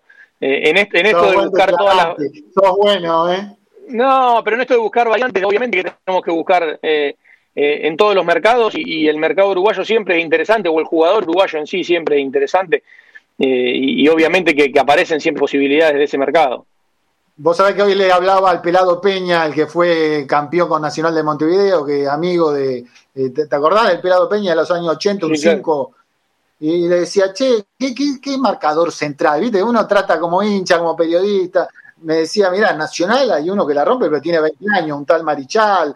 Este, después, bueno, ustedes estarán investigando por todos lados, pero no, no es que te quiero sacar un nombre, porque no lo voy a sacar, pero, pero bueno, son mercados son mercados interesantes. Ahí me decía Rama, que es el, el, que maneja el programa en, la, en las tinieblas, el operador, que, che, pregúntenle si los amistosos, ¿hay algo programado para, para futuro, para los próximos partidos? Eh, eh, fechas? Sí, sí, el, el, fin de semana que viene vamos a jugar con Newell, el, sábado, seguramente por la mañana. Y, la, el último fin de semana antes del comienzo del campeonato está, está planeado jugar con Aldo Civi. Hoy por hoy son esos los dos eh, amistosos que quedan. ¿Estás contento, eh, Mauro, más allá de la... ¿Estás satisfecho interiormente, más allá de no ver a la familia? Sé que eso te cuesta. Eh, ¿Cómo te sentís interiormente? ¿Estás, estás haciendo lo que te gusta? No, sí, sí, estoy muy feliz. La familia es una cuestión de tiempo, falta poco ya para que vengan, pero es más una cuestión escolar, pero sí estoy muy, muy feliz con, con este rol, con estar de vuelta en el club, es algo que, que anhelaba desde hacía un tiempo poder, poder volver a trabajar en San Lorenzo. Eh, me, hace bien estar dentro del club, me, siento, me siento cómodo trabajando dentro del club. Eh, y ahora lo único que falta es que la pelota empiece a rodar oficialmente y que empecemos a ganar para, para estar aún más feliz. ¿Y a Paolo lo ve feliz? Sí, sí, lo veo muy comprometido, lo veo muy contento también con esta oportunidad. Eh, lo veo motivadísimo, a él, a, a Néstor, que también llegó ahora. han venido a, cambiar un poco el aire que, se respiraba dentro del club y, lo estamos sintiendo en el día a día. Y, lo que todos aspiramos es que eh, ese, ese, ese cambio que estamos notando en el día a día se transforme en resultado de los fines de semana. Mauro, fuiste muy generoso, de verdad, nos diste una cantidad de minutos, eh, 35 minutos, 40 minutos de nota, siempre va a quedar algo afuera, que los hinchas van a decir no le preguntaron, pero me parece, chico, que... hablamos de todo. Eh, algo, no me tiraste ningún nombre. No me tiraste ningún nombre. Pero porque no hay, no hay nombres todavía para tirar. Como que no me mientas. No, ¿Cómo no dan un nombre? Más cerca tiene que haber. Mauro, vamos. Pero bueno, no. Agradecerte. No, nunca nombre. No, no, está bien, no está bien dar nombres. No, no, no, no, coincido, coincido le, decía, le decía a los chicos, está bien lo que hace Mauro. La verdad que está bien. Porque si no, eh, eh, eleva los precios, todo lo van a buscar y es va en contradicción con lo que decís vos, tenés que llegar antes que los rivales. Y si es uno de Cerro de Montevideo o de Rampla Junior, tenés que llegar antes. Eh, eh, Mauro, de verdad, de verdad el, agradecimiento por tantos minutos con Boedo mí, eh, el agradecimiento de todo este grupo de trabajo, que te vaya bien por vos, pero primero también por San Lorenzo. que le vaya bien a Paolo primero por San Lorenzo y por él, y agradecerte enormemente estos minutos, Mauro. No, por favor, fue un placer muy grande. Un abrazo grande a todos. Muchas gracias, un abrazo, grande. Abrazo. Bueno, era flor de entrevista de 40 minutos eh, donde se le preguntó casi todo, casi todo. Rama seguro que algo me va a decir, te faltó esto, pero lo que falta, lo que falta, lo que falta es ir a la tanda, hermano, dale, vamos. Soy capaz de irme a la luna llevando la misma pasión no sin antes darme el gusto de ver al cuervo campeón. Boedo en mí, el programa que escucha el Papa Francisco y se entera todo lo que pasa con San Lorenzo. Auspician Boedo en mí. Lava autos, qué bueno. Lavado de carrocería, chasis, motor, tratamientos especiales y limpieza de tapizados. Avenida Crovara 2601, esquina Alvear, La Tablada. América, el software de administración para tu pyme. Consulta en www.softwareamerica.com.ar. Pizzería El Argentino, la mejor pizza a la piedra de la zona oeste. El Argentino, el verdadero sabor de la pizza. Avenida Rivadavia 9890, Villaluro. Mundo Service, venta y reparación de máquinas y herramientas. Service Oficial Gama, Avenida Italia 1501, Tigre Centro. Teléfono 4749-0997. 4749-0997. Boedo Publicidad. Imprenta y cartelería. Socios de San Lorenzo, 10% de descuento. Ferrari 287, El Palomar. Teléfono 4751-5906. Leña y carbón. Todo para tu parrilla. Eucalipto, quebracho blanco y colorado, espinillo, carbón por 5 y por 10 kilos. Atención a particulares, calefacción y gastronomía. Envíos a todo el país y todos los medios de pago. WhatsApp 115-332-0279. 115-332-0279. Nos encontrás en Instagram como arroba leña carbón. Domingos de 22 a 23.30 horas tu clásico Boedo en mí, con la conducción de Alberto Espiño y la participación de Javier Brancoli, Juan Pablo Acuña, Hernán Sanz y Walter Sanabria. Boedo en mí, por deltamedios.com.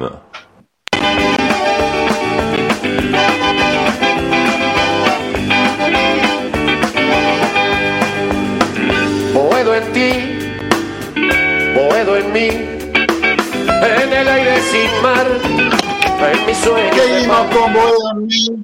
Eh, gran entrevista, me parece. No, va, ya empecé haciendo autobombo, me parece que cuando se le pregunta de todo en el marco del respeto no hace falta, se le preguntó de todo, se le preguntó de todo y le planteé la cuestión, la duda de Martegani, que era una cuestión concreta, este, siempre puede quedar algo afuera, pero, pero bueno, me parece que más que satisfecho compañeros por, por los, no sé, 40 minutos, de, 45 eh, de entrevista, Hernán, Juan. Sí, sí, una repercusión increíble además, ¿no? De la nota, la gente muy prendida, muy enganchada. Creo que, no sé, el 90% de las preguntas posibles creo que se las hicimos. Eh, contestó con total franqueza el manager de San Lorenzo Almagro. A veces por ahí esquivando un poquito el tema, ¿no? Con los nombres y demás, pero es algo lógico. A ver, es lógico porque, como decía vos, Beto, por ahí tirar muchos nombres llama que otros equipos se fijen en esos jugadores o que suban las cotizaciones, de alguna manera embarrar la cancha, pero me deja tranquilo ver que tiene muchas alternativas, ¿no? Claramente vino con una carpeta de trabajo, Mauro Seto no es improvisado, eh, seguramente tiene una cantidad de nombres en cada puesto que pueden llegar a San Lorenzo Almagro, y creo que mucho tiene que ver con las salidas, ¿no? No estamos equivocados cuando le contamos a la gente que los refuerzos que van a llegar son puntuales y tienen que ver con la salida de algunos jugadores, ¿no? Yo creo que hay un central porque se fue Braguieri y un arquero porque se fue de Becky van a venir. Y el resto van a tener que ver según quién se vaya. A ver, si venden a Herrera puede buscar un lateral, si venden a Pitón o a Rojas puede buscar un lateral izquierdo, si se va a Di es posible que se busque un delantero, pero hoy creo que el mercado va a ser bastante acotado por el tema presupuestario.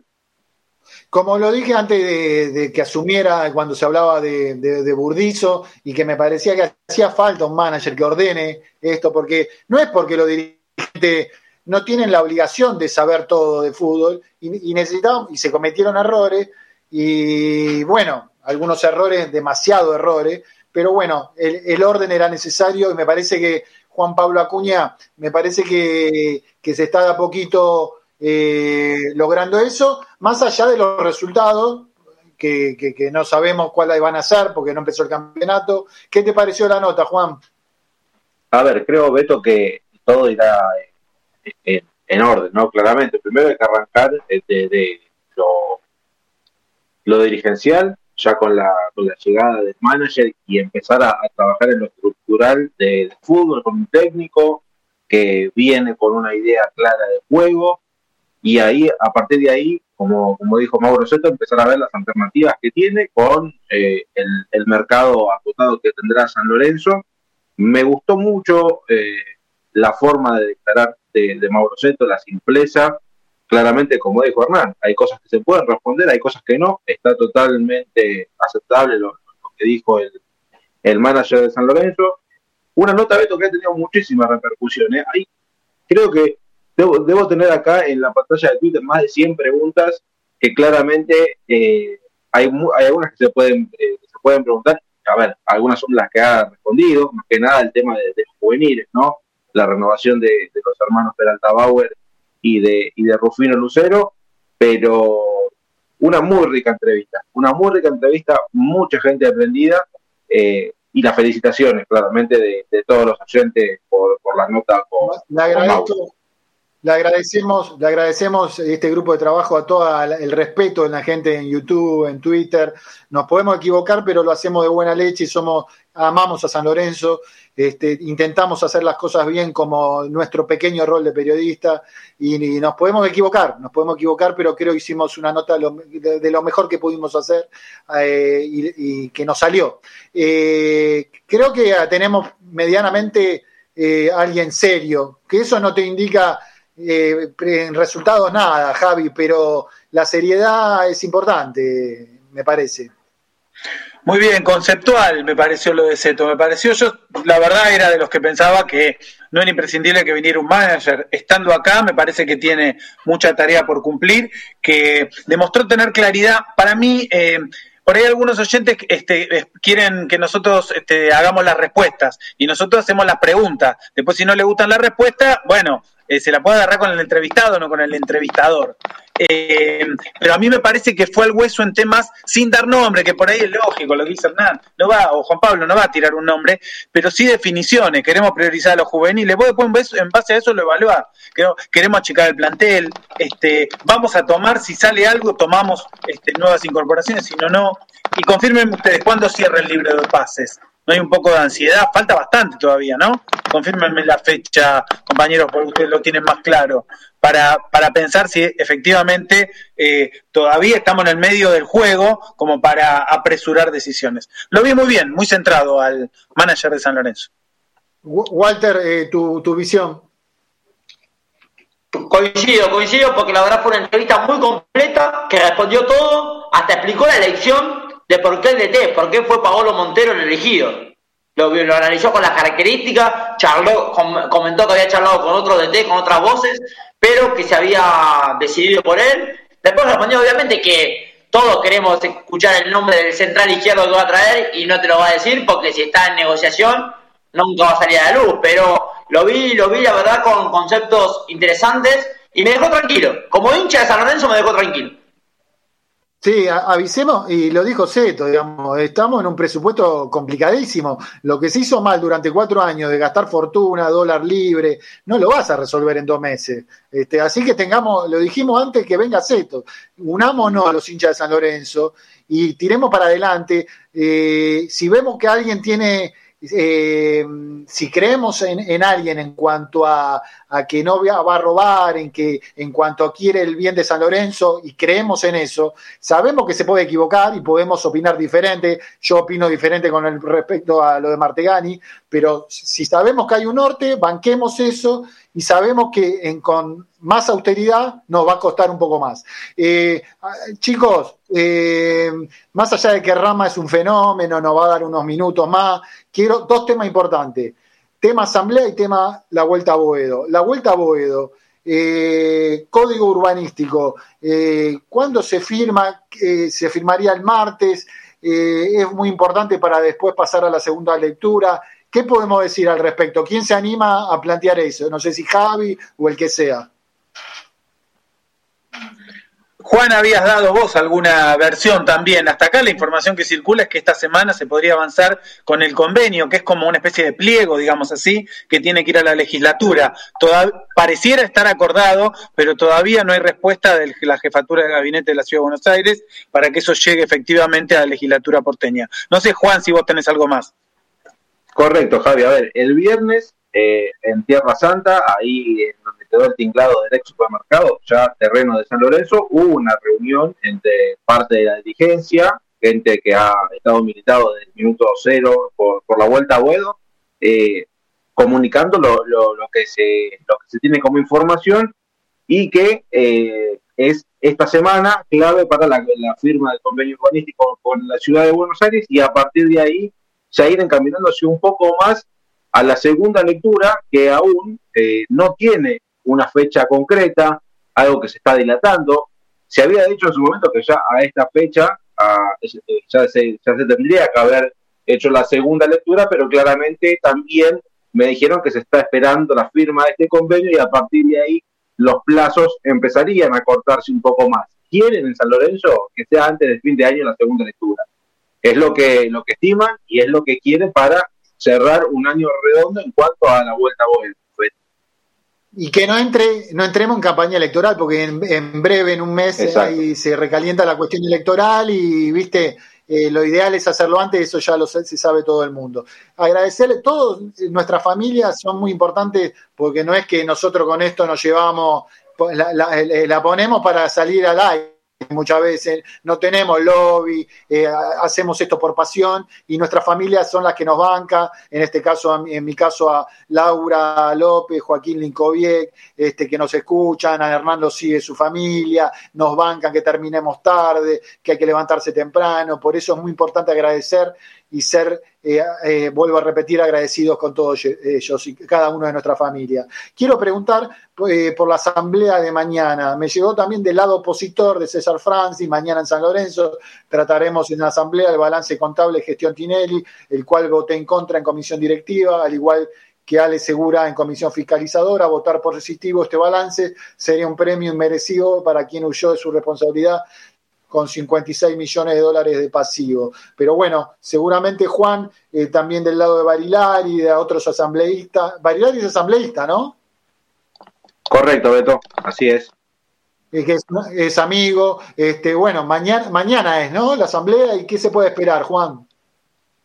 Sí, mañana, es la, mañana es, la, asamblea, correcto, así como vos decís, Beto, que claramente se, se espera la aprobación del balance claramente es eh, esta que ya se pospuso, por eso quieren que no, que no pase más de, mañana 28 de junio para tratar eh, el tema del balance, que, a ver, esperemos que, que, sea los causos correctos, ¿no? Que era lo, que uno se imagina y que no y que no, no, no nos encontramos el día de mañana con, alguna sorpresa de ese balance. Pero sí, mañana es una si no me equivoco, estará, estará haciendo por la tarde. Sí, Hernán, ¿querés agregar algo o alguien más al respecto?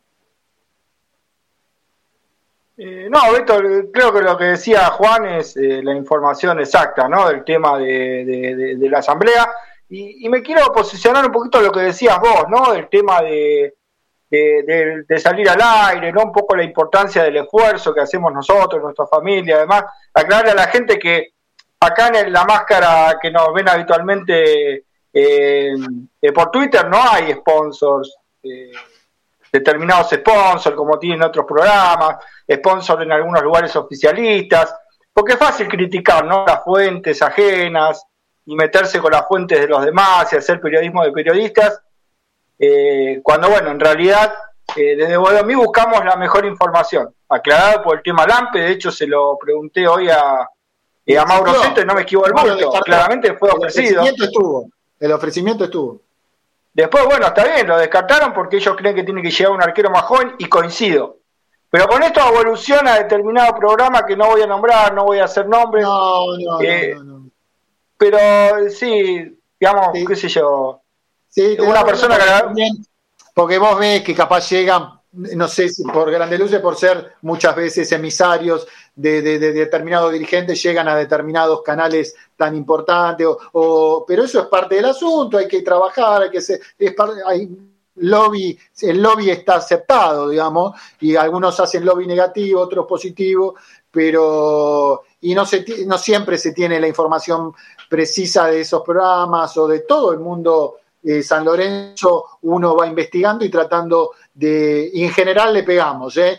Y no, no, es, no es que estamos con Gorosito un día y ponemos la foto de Gorosito y al otro día y no estamos diciendo, che, este se equivocó con tal, porque eh, y, apoyar un día somos osistas, otro día somos eh, davovistas, otro día somos electro. Eh, es parte del asunto, lo aceptamos porque es parte del establishment y está bien, está bueno formar parte de, los canales importantes y que te ayuden determinado dirigente en determinado momento está muy bueno porque todos necesitamos la ayuda de alguien para llegar. Este, y bueno, este, se manejan bien. Y otro, este, eh, también de periodi más que periodistas, eh, gente que hincha de San Lorenzo, que bienvenido que estén en los micrófonos, porque son gente de muchas décadas en las tribunas, y más que de rol periodístico puede servir como como una opinión, ¿no? Azulgrana, que, eso es muy importante. Así que eh, bienvenidos sean todas las opiniones en el mundo San Lorenzo. Hay que ser respetuoso, hay que valorar, hay que aceptar la pluralidad, y, pero nadie tiene la certeza. En este mundo nadie tiene la verdad absoluta, este, y más cuando te dieron eh, no en base, los méritos, los méritos están, porque, eh, y los méritos no es simplemente estar en la cantidad de años al aire, sino también haber estudiado, haber investigado, formar parte de otras formaciones como la que tiene Javier también. Eh, pero, pero bueno, es, es, importante. algo más de que haya quedado antes de leer el informe respecto a incorporaciones. Algo que no haya dicho Mauro eh, porque se sabe, de a Donny Frías, de Lucas Orban. Eh, ¿Alguien quiere decir algo al respecto eh, del tema? Se hablaba del arquero de, del Torque, eh, del chico de 26 años de, del equipo uruguayo Firmarín, Christopher Firmarín, un arquero interesante, pero ¿alguien quiere agregar al respecto algo del tema? A ver, si vamos a buscar arqueros jóvenes, yo me iría, me iría al ascenso. El arquero de los Andes tiene muchísima personalidad. El arquero de Atlanta, que es el capitán del equipo, también son jugadores, los cuales, a ver, son arqueros que vos los podés poner detrás de Torrico con una figura como la del Cóndor, que, que le habla al pibe, que lo, claramente con el entrenador de arqueros lo forme bien, y el día de mañana, de acá, un año y medio, que es lo que tiene el contrato por delante de Torrico, vos tenés un arquero eh, totalmente ya asentado en la primera división. No, yo, a ver, sabiendo el mercado que tiene hoy, la economía que tiene el club, y no me iría a buscar afuera. En el ascenso hay muy buenos arqueros que por dos pesos con 50 lo puedes sacar sin lugar a dudas. Mm. Correcto. Eh, bueno, Beto, eh, como te decía, eh, la sensación no es, es, lo que decía un poco Mauro Seto, ¿no? Creo que la lista es abundante, hay muchos ofrecimientos, y no se quieren apurar, ¿no? Creo que quieren evaluar el nombre exacto. En la saga central también me comentaban de un ofrecimiento de Tomás Cardona, un jugador que también jugó en San Lorenzo de Almagro, que vuelve de España a Godoy Cruz, San Lorenzo todavía tiene una parte del pase. Otro jugador que se estaría evaluando, como el caso de Orban, como el caso de Adoni Frías, como el caso de Rodríguez. Eh, creo que no se quieren apurar, ¿no? El colombiano, el colombiano también que decían, yo lo que no quiero es que San Lorenzo sea utilizado por otros equipos o los empresarios para cotizarlos y después venderlo a México como el caso Rack, que hablamos de Rack y qué sé yo, y se fue a México. Es buen jugador, era el chico, pero eh, por eso me, parece bien eh, que haya silencio de parte en las decisiones, que seamos rápidos. Yo sé que la, si a Boca Está bien que ahora trajo algunas incorporaciones, pero le cuesta, es un mercado austero, Javi, en todo el fútbol argentino. Más allá de las incorporaciones de Boca, no es fácil incorporar. Sí, está claro. Sí, aparte preguntaba por el plazo, digo, me parece que hay tiempo para que esto se resuelva y a mí me preocupa más los que salgan que los que lleguen. obviamente tiene que ver una cosa con la otra, ¿no? Correcto. Bueno, eh, algo más, chicos. Juan, eh, hay un, se viene un informe más que interesante. Walter, algo puntual del tema fútbol, algo que les haya quedado. Uno se queda con ganas de hablar de fútbol muchísimo, pero vayamos cerrando este aspecto. Eh, algo más que quede en las gateras, chicos. No, creo que igual quedó claro que en principio, si no sale nadie importante, los puestos en que van a llegar jugadores sería el arquero y el central izquierdo. Después, obviamente, San Lorenzo, si hay algo que se desprenda y vea una situación puntual, no, no traería a nadie más. Coinciden entre Montero y Coloseto, que es lo que cumplió el, el manager recién. Sí, y, a ver, e, está mal lo que voy a hacer, eh, volviendo a lo que decía Hernán, eh, me parece que no, no, no, más vale ignorar a algunos que dicen que, algunos programas juegan a hacer periodismo. Eh, eh, no creo que haya sido por nosotros, pero hablo por, lo que significa eh, de otros programas que ponen mucho esfuerzo, como el nuestro también. Yo le digo a esa persona de mucha edad, que, no sé si es periodista o no, que, tiene muchas veces mensajes interesantes, que quiere a San Lorenzo. Eh, y que es importante que haya visto 60 años a San Lorenzo y 50. Como es importante, nosotros no, no vamos a andar o bajar línea, este, o si, si, se amerita la bajo, ¿eh?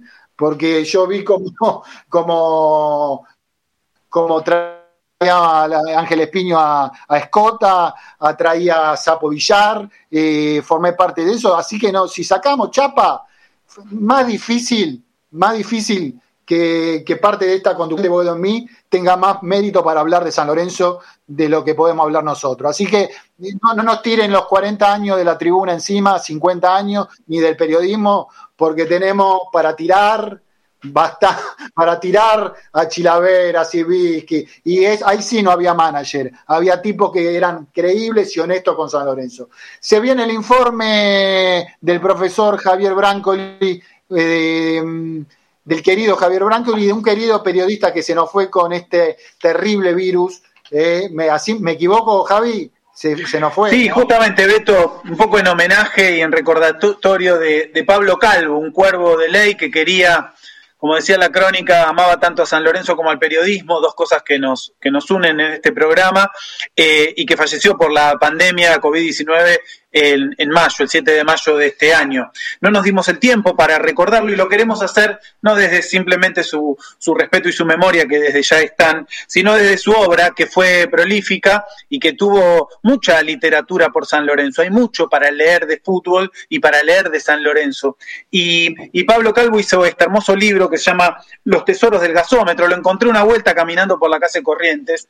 Este, y cuando lo compré, la verdad que lo que más rescaté es eh, vieron ahí un título de una película argentina muy, muy linda, muy conocida, llamaba Historias Mínimas. Bueno, Pablo Calvo lo que hizo fue historias vinculadas al viejo gasómetro y ahora que estamos a la puerta, Dios quiera, de firmar este convenio urbanístico y luego de dar el paso que falta para, para poner ya el proyecto arquitectónico eh, eh, en marcha en, en Avenida La Plata, me pareció que era un buen momento para recordar esas historias que son biografías que hacen referencia a personas reales, a familias, a vecinos del barrio, a socios del club, a deportistas del club, que cuenta Pablo Calvo en su libro que les recomiendo leer. Solo algunos fragmentos de algunos personajes que, Pablo relata y que retrata en este, en este hermoso libro. ¿sí? Em, una de las historias es de la familia Marrazo. ¿sí? Osvaldo Marrazo nació en 1929. Sus abuelos ayudaron a trabajar en la quinta de Oneto, con Ascaramuzo y los primeros tanos ahí, eh, carpiendo tierra para nivelar los terrenos. Osvaldito, nieto de Osvaldo, el, el, mayor, nació y cuando tenía dos años nomás ya caminaba por ahí, por el predio de Avenida de la Plata, ¿no? Dicen que quiso levantar una pelota de cemento para jugar este, pero que obviamente no pudo. A los dos años, 1931, cuando tenía Osvaldito Marrazo esos dos años, San Lorenzo ya debutaba en la era profesional y ganaba sus primeros clásicos 3 a 0 a Huracán y 2 a 0 a Boca. Fue ese año que Osvaldo pidió a los Reyes Magos, como pedían todos los chicos, algún regalo y le llegó nomás la camiseta y el pantaloncito de San Lorenzo. Tal es así que se paseaba por el barrio, porque era muy común en esa época que la vez que ganaba el club, la gente salía a festejar a la calle, se encontraban los vecinos, caminaban las cuadras y bueno, Osvaldito Barrazo se ve que lo vieron todo pintón de San Lorenzo, ¿no? Impecable, y lo hicieron mascota del club. Qué linda situación ser pibe y ser mascota. Y en 1933, cuando San Lorenzo sale campeón por primera vez en la era profesional, lo pasearon, dice dice Pablo Calvo, lo pasearon en andas en la obtención del primer título profesional. Mientras flotaba en el aire de esa caravana extraordinaria, sostenido por hinchas y jugadores, sintió que podía acariciar las nubes. Y así lo escuchamos con este tango que recuperó el gran Adolfo Res, Ciclón de Boedo, tango de 1933, donde se cuenta esa gesta, donde Osvaldito Marrazo tocó las nubes. Vamos con el primer audio, por favor, Ramiro. Ciclón de Boedo a vos te apodan por tu empuje y valentía. Siempre jugás con gallardía, asombrando a las muchedumbres Tu muchachada en los partidos ponen el alma y entusiasmo. Hijo y glorioso San Lorenzo, hoy tu hinchada te canta esta canción. San Lorenzo, cuna de grandes cracks que supieron tu emblema consagrar. Omar, Caldano, Carrica, Berry y otros más han dejado un recuerdo en los corazones de la hinchada que jamás el tiempo podrá borrar.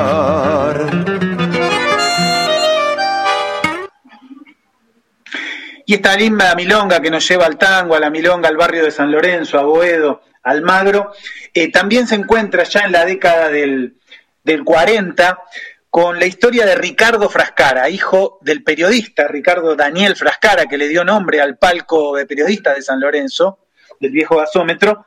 Eh, hijo, eh, Frascara era hincha de estudiantes, pero vivía en Avenida La Plata, y como dice Pablo Calvo, los padres queremos mejor para nuestros hijos, hijos a sus hijos, todos de San Lorenzo.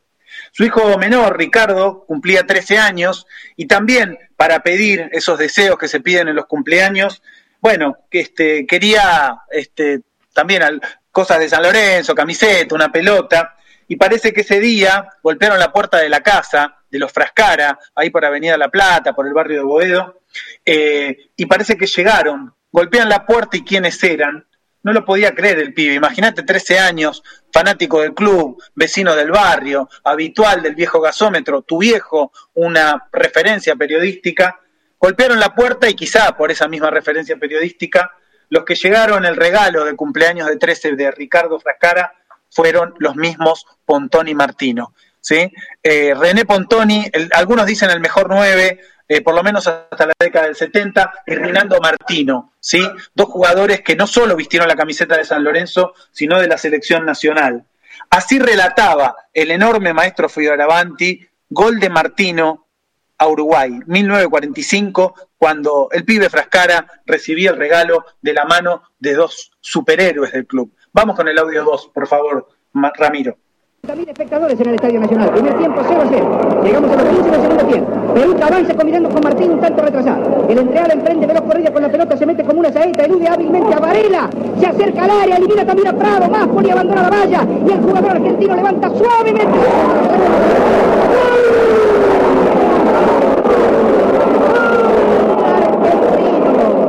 formidable conquista. Desde un ángulo inverosímil, tras su notable corrida personal, Martino tiró de cuchara sobre el guardián oriental, marcando un gol para la historia. La otra historia que vamos a, contar es de Oscar Trama, ¿sí? Oscar Trama fue eh, y un, un, referente, una referencia de San Lorenzo en el futsal, eh, lo trajo a, a, Primera División en el año 98, le dio grandes logros en la primera década de este siglo, eh, no tuvo una buena salida del club y lo reclamó en algún momento, pero además de esto, fue pibe, ¿no? Y estamos contando historias de pibe y de barrio. Y Tramita, eh, como así le decían, porque medía unos 55, le decían el cortito deportista, jugó a todo tenía problemas respiratorios un médico de ahí, de la calle Abelino Díaz, le dijo, anda a hacer deporte a San Lorenzo, le dijo a la mamá. Dijo, pero no, pero él tiene problemas de respiración. Justamente, que vaya a hacer deporte a San Lorenzo. Hizo gimnasia, judo, fue base del equipo de básquet con 1.55 y jugó también en las inferiores de San Lorenzo. Y como esas mismas vueltas de la vida, en la década del 50 lo tuvo de técnico en las inferiores, nada menos que al mismo René Pontoni que recién nombramos. Veamos cómo le cuenta al gran Adolfo Res Oscar Trama haber tenido de técnico a René Pontoni y esta anécdota preciosa que está contada en el libro de Pablo Calvo. Vamos con el audio 3, por favor, Ramiro. Entonces fuimos a jugar un partido con Platense, la vieja cancha de Platense, y ahí nos presentan a Pontoni. Y me dice, chiquito, no sé por qué chiquito. Chiquito, ¿usted de qué juega? De número 10, señor. Me dice, bueno, vos entrar en el segundo tiempo, que es un amistoso, quiero ver los jugadores. Sí, cómo no. Termina el primer tiempo y me llama. Me dice, chiquito, usted número 10. Y yo le digo, no, señor, yo soy 11. Dice, ¿que me está cargando?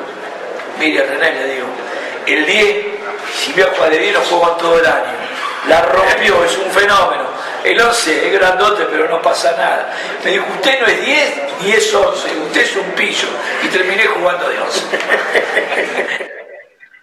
Así terminó Oscar Trama jugando de 11, ¿sí? Este, y Pontoni que le dijo que era un pillo, ¿no? Todos pibes que frecuentaban el barrio, el viejo gasómetro.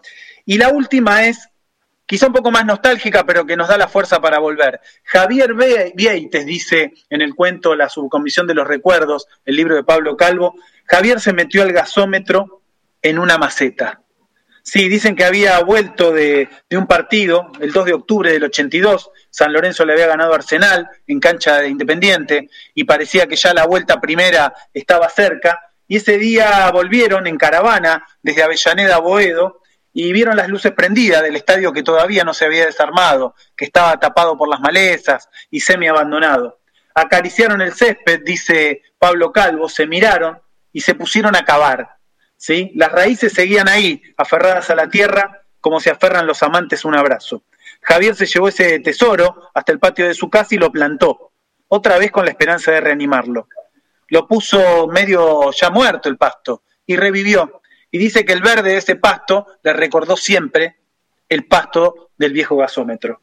Ahí nomás estaba el estadio, que había sido casi destruido, pero volvía a vivir en el patio de Javier Viaites, que aún latía. Vamos a recordar entonces esta vuelta que cada vez está más cerca, eh, terminando con un tema que en ese año 82, Malvinas, la vuelta primera, San Lorenzo con la gesta de los sábados, este, una historia el año 82, el fin de la dictadura, y bueno, sonaba en la música de aquella época este grupito de rock nacional. vamos con el audio 4, Cerú Girán, estoy parado en el medio de la vida. Gracias, Ramiro. Audio 4. ojos cerrados me ves.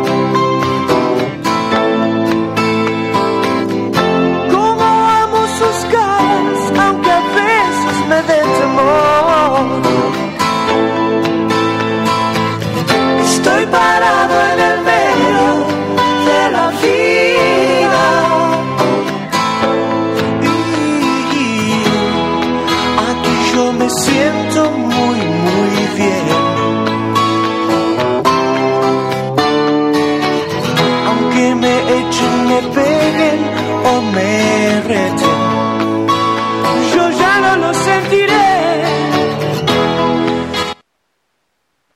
Ahí los cuervos nos sentimos muy, muy bien, decía Charlie García. Esperemos volver pronto. Excelente, como siempre, eh, mi amigo, compañero de tantos años, lo conozco hace 30 años, este, a Javier Brancoli siempre con... Y algunas veces tenemos peleas porque los dos somos temperamentales, pero nos queremos, nos apreciamos, nos respetamos, este, y es, eh, es, es, más que... No, iba a decir más que interesante, no, es necesario, es imprescindible que Javier siempre esté en Boedo eh, y es imprescindible agradecer, agradecer como agradecimos a nuestra familia, vuelvo a agradecer a Lidia Maffei, que es mi madre, hija de José Maffei, eh, de la reserva campeona en San Lorenzo en el 50 y 59, eh, agradecer a Miguel Ángel Espiño, a mi hermano, que estamos con una pequeña disputa, eh, pelea, porque nos peleamos, pero lo quiero enormemente, agradecer a Daniel Urdiales, que tiene el libro que hablaba Javier, y lo queremos y también bancamos a Daniel Urdiales. Y también agradecer, eh, Juan y Hernán, a la gente que se comunicó mucho, haciendo preguntas, comentando. Por favor, nombremos algunos de ellos a los que podamos, chicos. Bueno, Beto, eh, agradecemos a Patti Veragoli, a Tiago Cuervo, a Cuervo 164, estos son los, usuarios, ¿no? Eh, Farmacia Picat, Gonzalo Rodríguez, no es el jugador, ¿eh? pero bueno, Cuervo Carapa, la Triple R, el doctor Bafura, eh, Barufaldi, muchísima gente. Si, tengo que poner Ángel Robaldo, Ángel Robaldo, Chapu, Chapu Guevara, Fernando Barros, Ignacio Francos. Vos, Javi, si tenés a alguien más, suma agradecimiento, lo que vos te parezca necesario de YouTube. Eh, Muchísimo. Walter Cuervo, este, Fernando Barros, bueno, ya lo, nombraste, agradecieron el informe, les agradezco mucho. Eduardo, Daniel Mestre, muchas gracias, Eduardo. Eh, Gustavo Lovera, Juan José Esteban, eh, Daniel Salazar, Julio Silva, eh, un comentario, muchísimos oyentes. comentarios críticos de la entrevista? ¿Les pareció algo que si tienen que ser críticos está todo bien? Y está todo bien, si para eso uno hace los programas, para intercambiar, siempre que se haga con respeto. Algunos creen que sí, que no fuimos más a fondo con algunas preguntas, con el tema sobre todo de los pibes tapados por algunos jugadores como Rodríguez, como Pitón. Creo que se podría haber preguntado más, pero, pero creo que fue una, una, una entrevista honesta y franca, ¿no? Y directa. Sí, este, y muy y profunda. Pero bueno, eh, Walter, Walter se está tomando un Fernet, me parece. ¿Estás, Sanabria? No. Bueno. Este, arrancó Walter. Le, pega a Walter hasta el próximo fin de semana. Sí. Bueno, Hernán, querido, algo para cerrar, para ir finalizando, agradeciendo la rama. No, bueno, agradecer también, Beto, no, agradecerle a Rama, bueno, y a toda la gente, ¿no? Prendida, eh, como decía eh, Javi, como decía Juan, eh, mucha gente, muchos oyentes eh, en YouTube eh, con las repercusiones de esta nota, que creo que más allá de que siempre alguno te puede decir, no, pero esta pregunta era de esta manera o esta de la otra, creo que la gente en el fondo sabe, ¿no? Que no tenemos ningún interés ni en quedar bien ni mal con el manager de San Lorenzo Almaro, porque no tenemos por qué. Simplemente se le preguntó lo que la mayoría creo que es necesario y no venía quizá al caso eh, ser punzante o maleducado con alguna pregunta, porque hasta, hasta incluso quizá excede ¿no? al manager, como cuando yo le preguntaba lo de Pablo Díaz. Eh, es dirigencial, ¿qué te va a decir él? Si mañana saco dos millones y medio de la cuenta, voy y le pago a Palestino. No, esas son cuestiones dirigenciales. ¿O por qué no juega Torito Rodríguez? Y te va a decir, preguntarle a Montero. A ver, tampoco sería bueno que el manager le arme el equipo a Pablo Montero, que es el entrenador. Entonces creo que más allá de lo fantasioso y que puede tener la gente por ahí con alguna pregunta, o de intereses creados o demás, creo que fuimos lo más honestos posibles Aparte, para brindar una entrevista, creo que eh, interesante. Le preguntamos de los representantes, de, de, si va al fondo, si, si a él le, no haría negocios con determinados representantes. Me parece que, eso está en el imaginario colectivo y, bueno, es importante. Walter, volviste a tomar el Fernet, eh, hace tu última intervención. No, coincido igual con lo que dice Hernán, lo que fuimos, le preguntamos de todo y él respondió casi todo. Obviamente que los nombres, lo que decíamos antes, el nombre no te lo va a dar, pero creo que en cada tema que le fuimos consultando al manager de San Lorenzo, fue respondiendo. Algunos quedarán contentos con las respuestas, otros no tanto, pero nuestra, nuestra función de preguntar lo hemos hecho y creo que lo hemos hecho con franqueza y mismo las respuestas del manager también lo fueron así. Seguramente, seguramente. Eh, no le entiendo a Juan, el que está leyendo el grupo, se le está muriendo la PC, no entiendo si es del Partido Comunista o si la PC le está funcionando mal, pero bueno, ¿qué pasa, Cuña ahí? ¿Es la Sputnik o el PC? ¿Qué pasa? Le queda poca batería, dice a sí, Virgnoli. Exacto, se está muriendo, se está muriendo. Bueno, Ramiro Brignoli, eh, eh, importantísimo compañero eh, que forma parte de este grupo de trabajo. No sé si él puede salir, si, le quiero agradecer, Ramiro. ¿Estás ahí? ¿Te puede decir algo? Sí, Beto, querido, este, la verdad una gran entrevista a Mauro Seto y se le preguntó de todo y la verdad que la nota duró más de lo que yo esperaba. ¿Cuánto duró Brignoli? Y más de 40 minutos. Correcto, y no fueron al divino botón, me parece, y se repreguntó, pero bueno, basta autobombo, Beto Piño, porque parece que no tenés abuela, no la tengo hoy en día, pero bueno, este ya demasiado hablo de mi viejo, demasiado no, nunca es bueno, eh, nunca es eh, redundante, Javier me entenderá, porque y Walter sepan entender cuando redundo en mi viejo, en que trajo el sapo Villa, porque para mí es un orgullo, eh, para otro es un orgullo eh, de, estar en determinados canales, para mí es un orgullo que haya traído mi viejo a Civisque, a Chilavera, a Escota, a Villar, este, a Reza, a Rolls, eh, y para mí es orgullo y, lo necesito decir, como mi abuelo también tuvo a Carlos Vilardo, pero basta, basta, Beto Espiño. Acuña, gracias por estar, por bancar. Usted se levanta muy temprano eh, y está siempre ahí al pie de cañón. Gracias, Acuña. Gracias a ustedes, muchachos. Un abrazo grande. Hernán, querido, compañeros, un saludo enorme, gracias a todos y todos. Si Dios quiere, el domingo que viene tendremos o no nota, porque no eh, le agradecemos a la prensa del club, obviamente, eh, y eh, amerita, y trabajamos mucho para que se nos dé y creemos que tratamos de aprovechar lo mejor posible. gracias Hernán, gracias Javi, gracias Walter. Buena semana, muchachos y muchachas. Si Dios quiere, este, y para que esta pandemia vaya cediendo de una vez por todas. Muchos eh, estamos con la primera vacunación, que eso ayude. Lidia decía, ojalá que vuelvan a los estadios algo de gente. Es complicado, pero bueno, que, estemos mejor, que estemos mejor.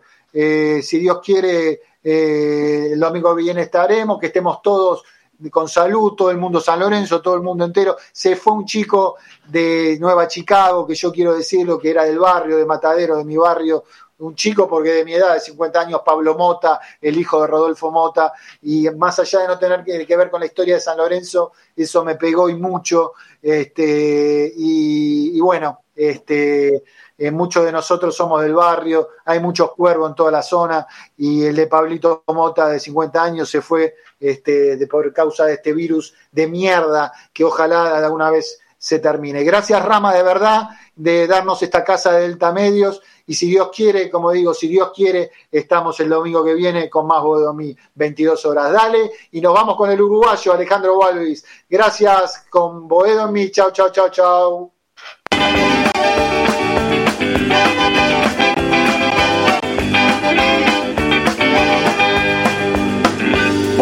Ti, Boedo en mí, en el aire sin mar, en mis sueños de pan, donde todo se aclara y se vuelve al zaguán. Vivir sin vos, morir sin Dios, esquinazo al azar, soledades de bar, que Boedo y Tarija esperé hasta llorar. No pude ser no supe perderme entre la gente, pero aprendí a no ir a buscarte y acá estoy. Capaz de irme a la luna llevando la misma pasión. Bueno, gente. No sin antes darme el eh, gusto de ver al cuervo campeón. Boedo en mí, el programa que escucha el Papa Francisco y se entera todo lo que pasa con San Lorenzo. Auspician Boedo en mí. Lava autos, qué bueno. Lavado de carrocería, chasis, motor, tratamientos especiales y limpieza de tapizados. Avenida Crovara 2601, esquina Alvear, La Tablada. América, el software de administración para tu pyme. Consulta en www.softwareamerica.com.ar. Pizzería El Argentino, la mejor pizza a la piedra de la zona oeste. El Argentino, el verdadero sabor de la pizza. Avenida Rivadavia, 9890, Villaluro. Mundo Service, venta y reparación de máquinas y herramientas. Service Oficial Gama, Avenida Italia 1501, Tigre Centro. Teléfono 4749-0997. 4749-0997. Boedo Publicidad, Imprenta y Cartelería. Socios de San Lorenzo, 10% de descuento. Ferrari 287, El Palomar. Teléfono 4751-5906. Leña y carbón. Todo para tu parrilla. Eucalipto, quebracho blanco y colorado, espinillo, carbón por 5 y por 10 kilos. Atención a particulares, calefacción y gastronomía. Envíos a todo el país y todos los medios de pago. WhatsApp 115 332 0279 115 332 0279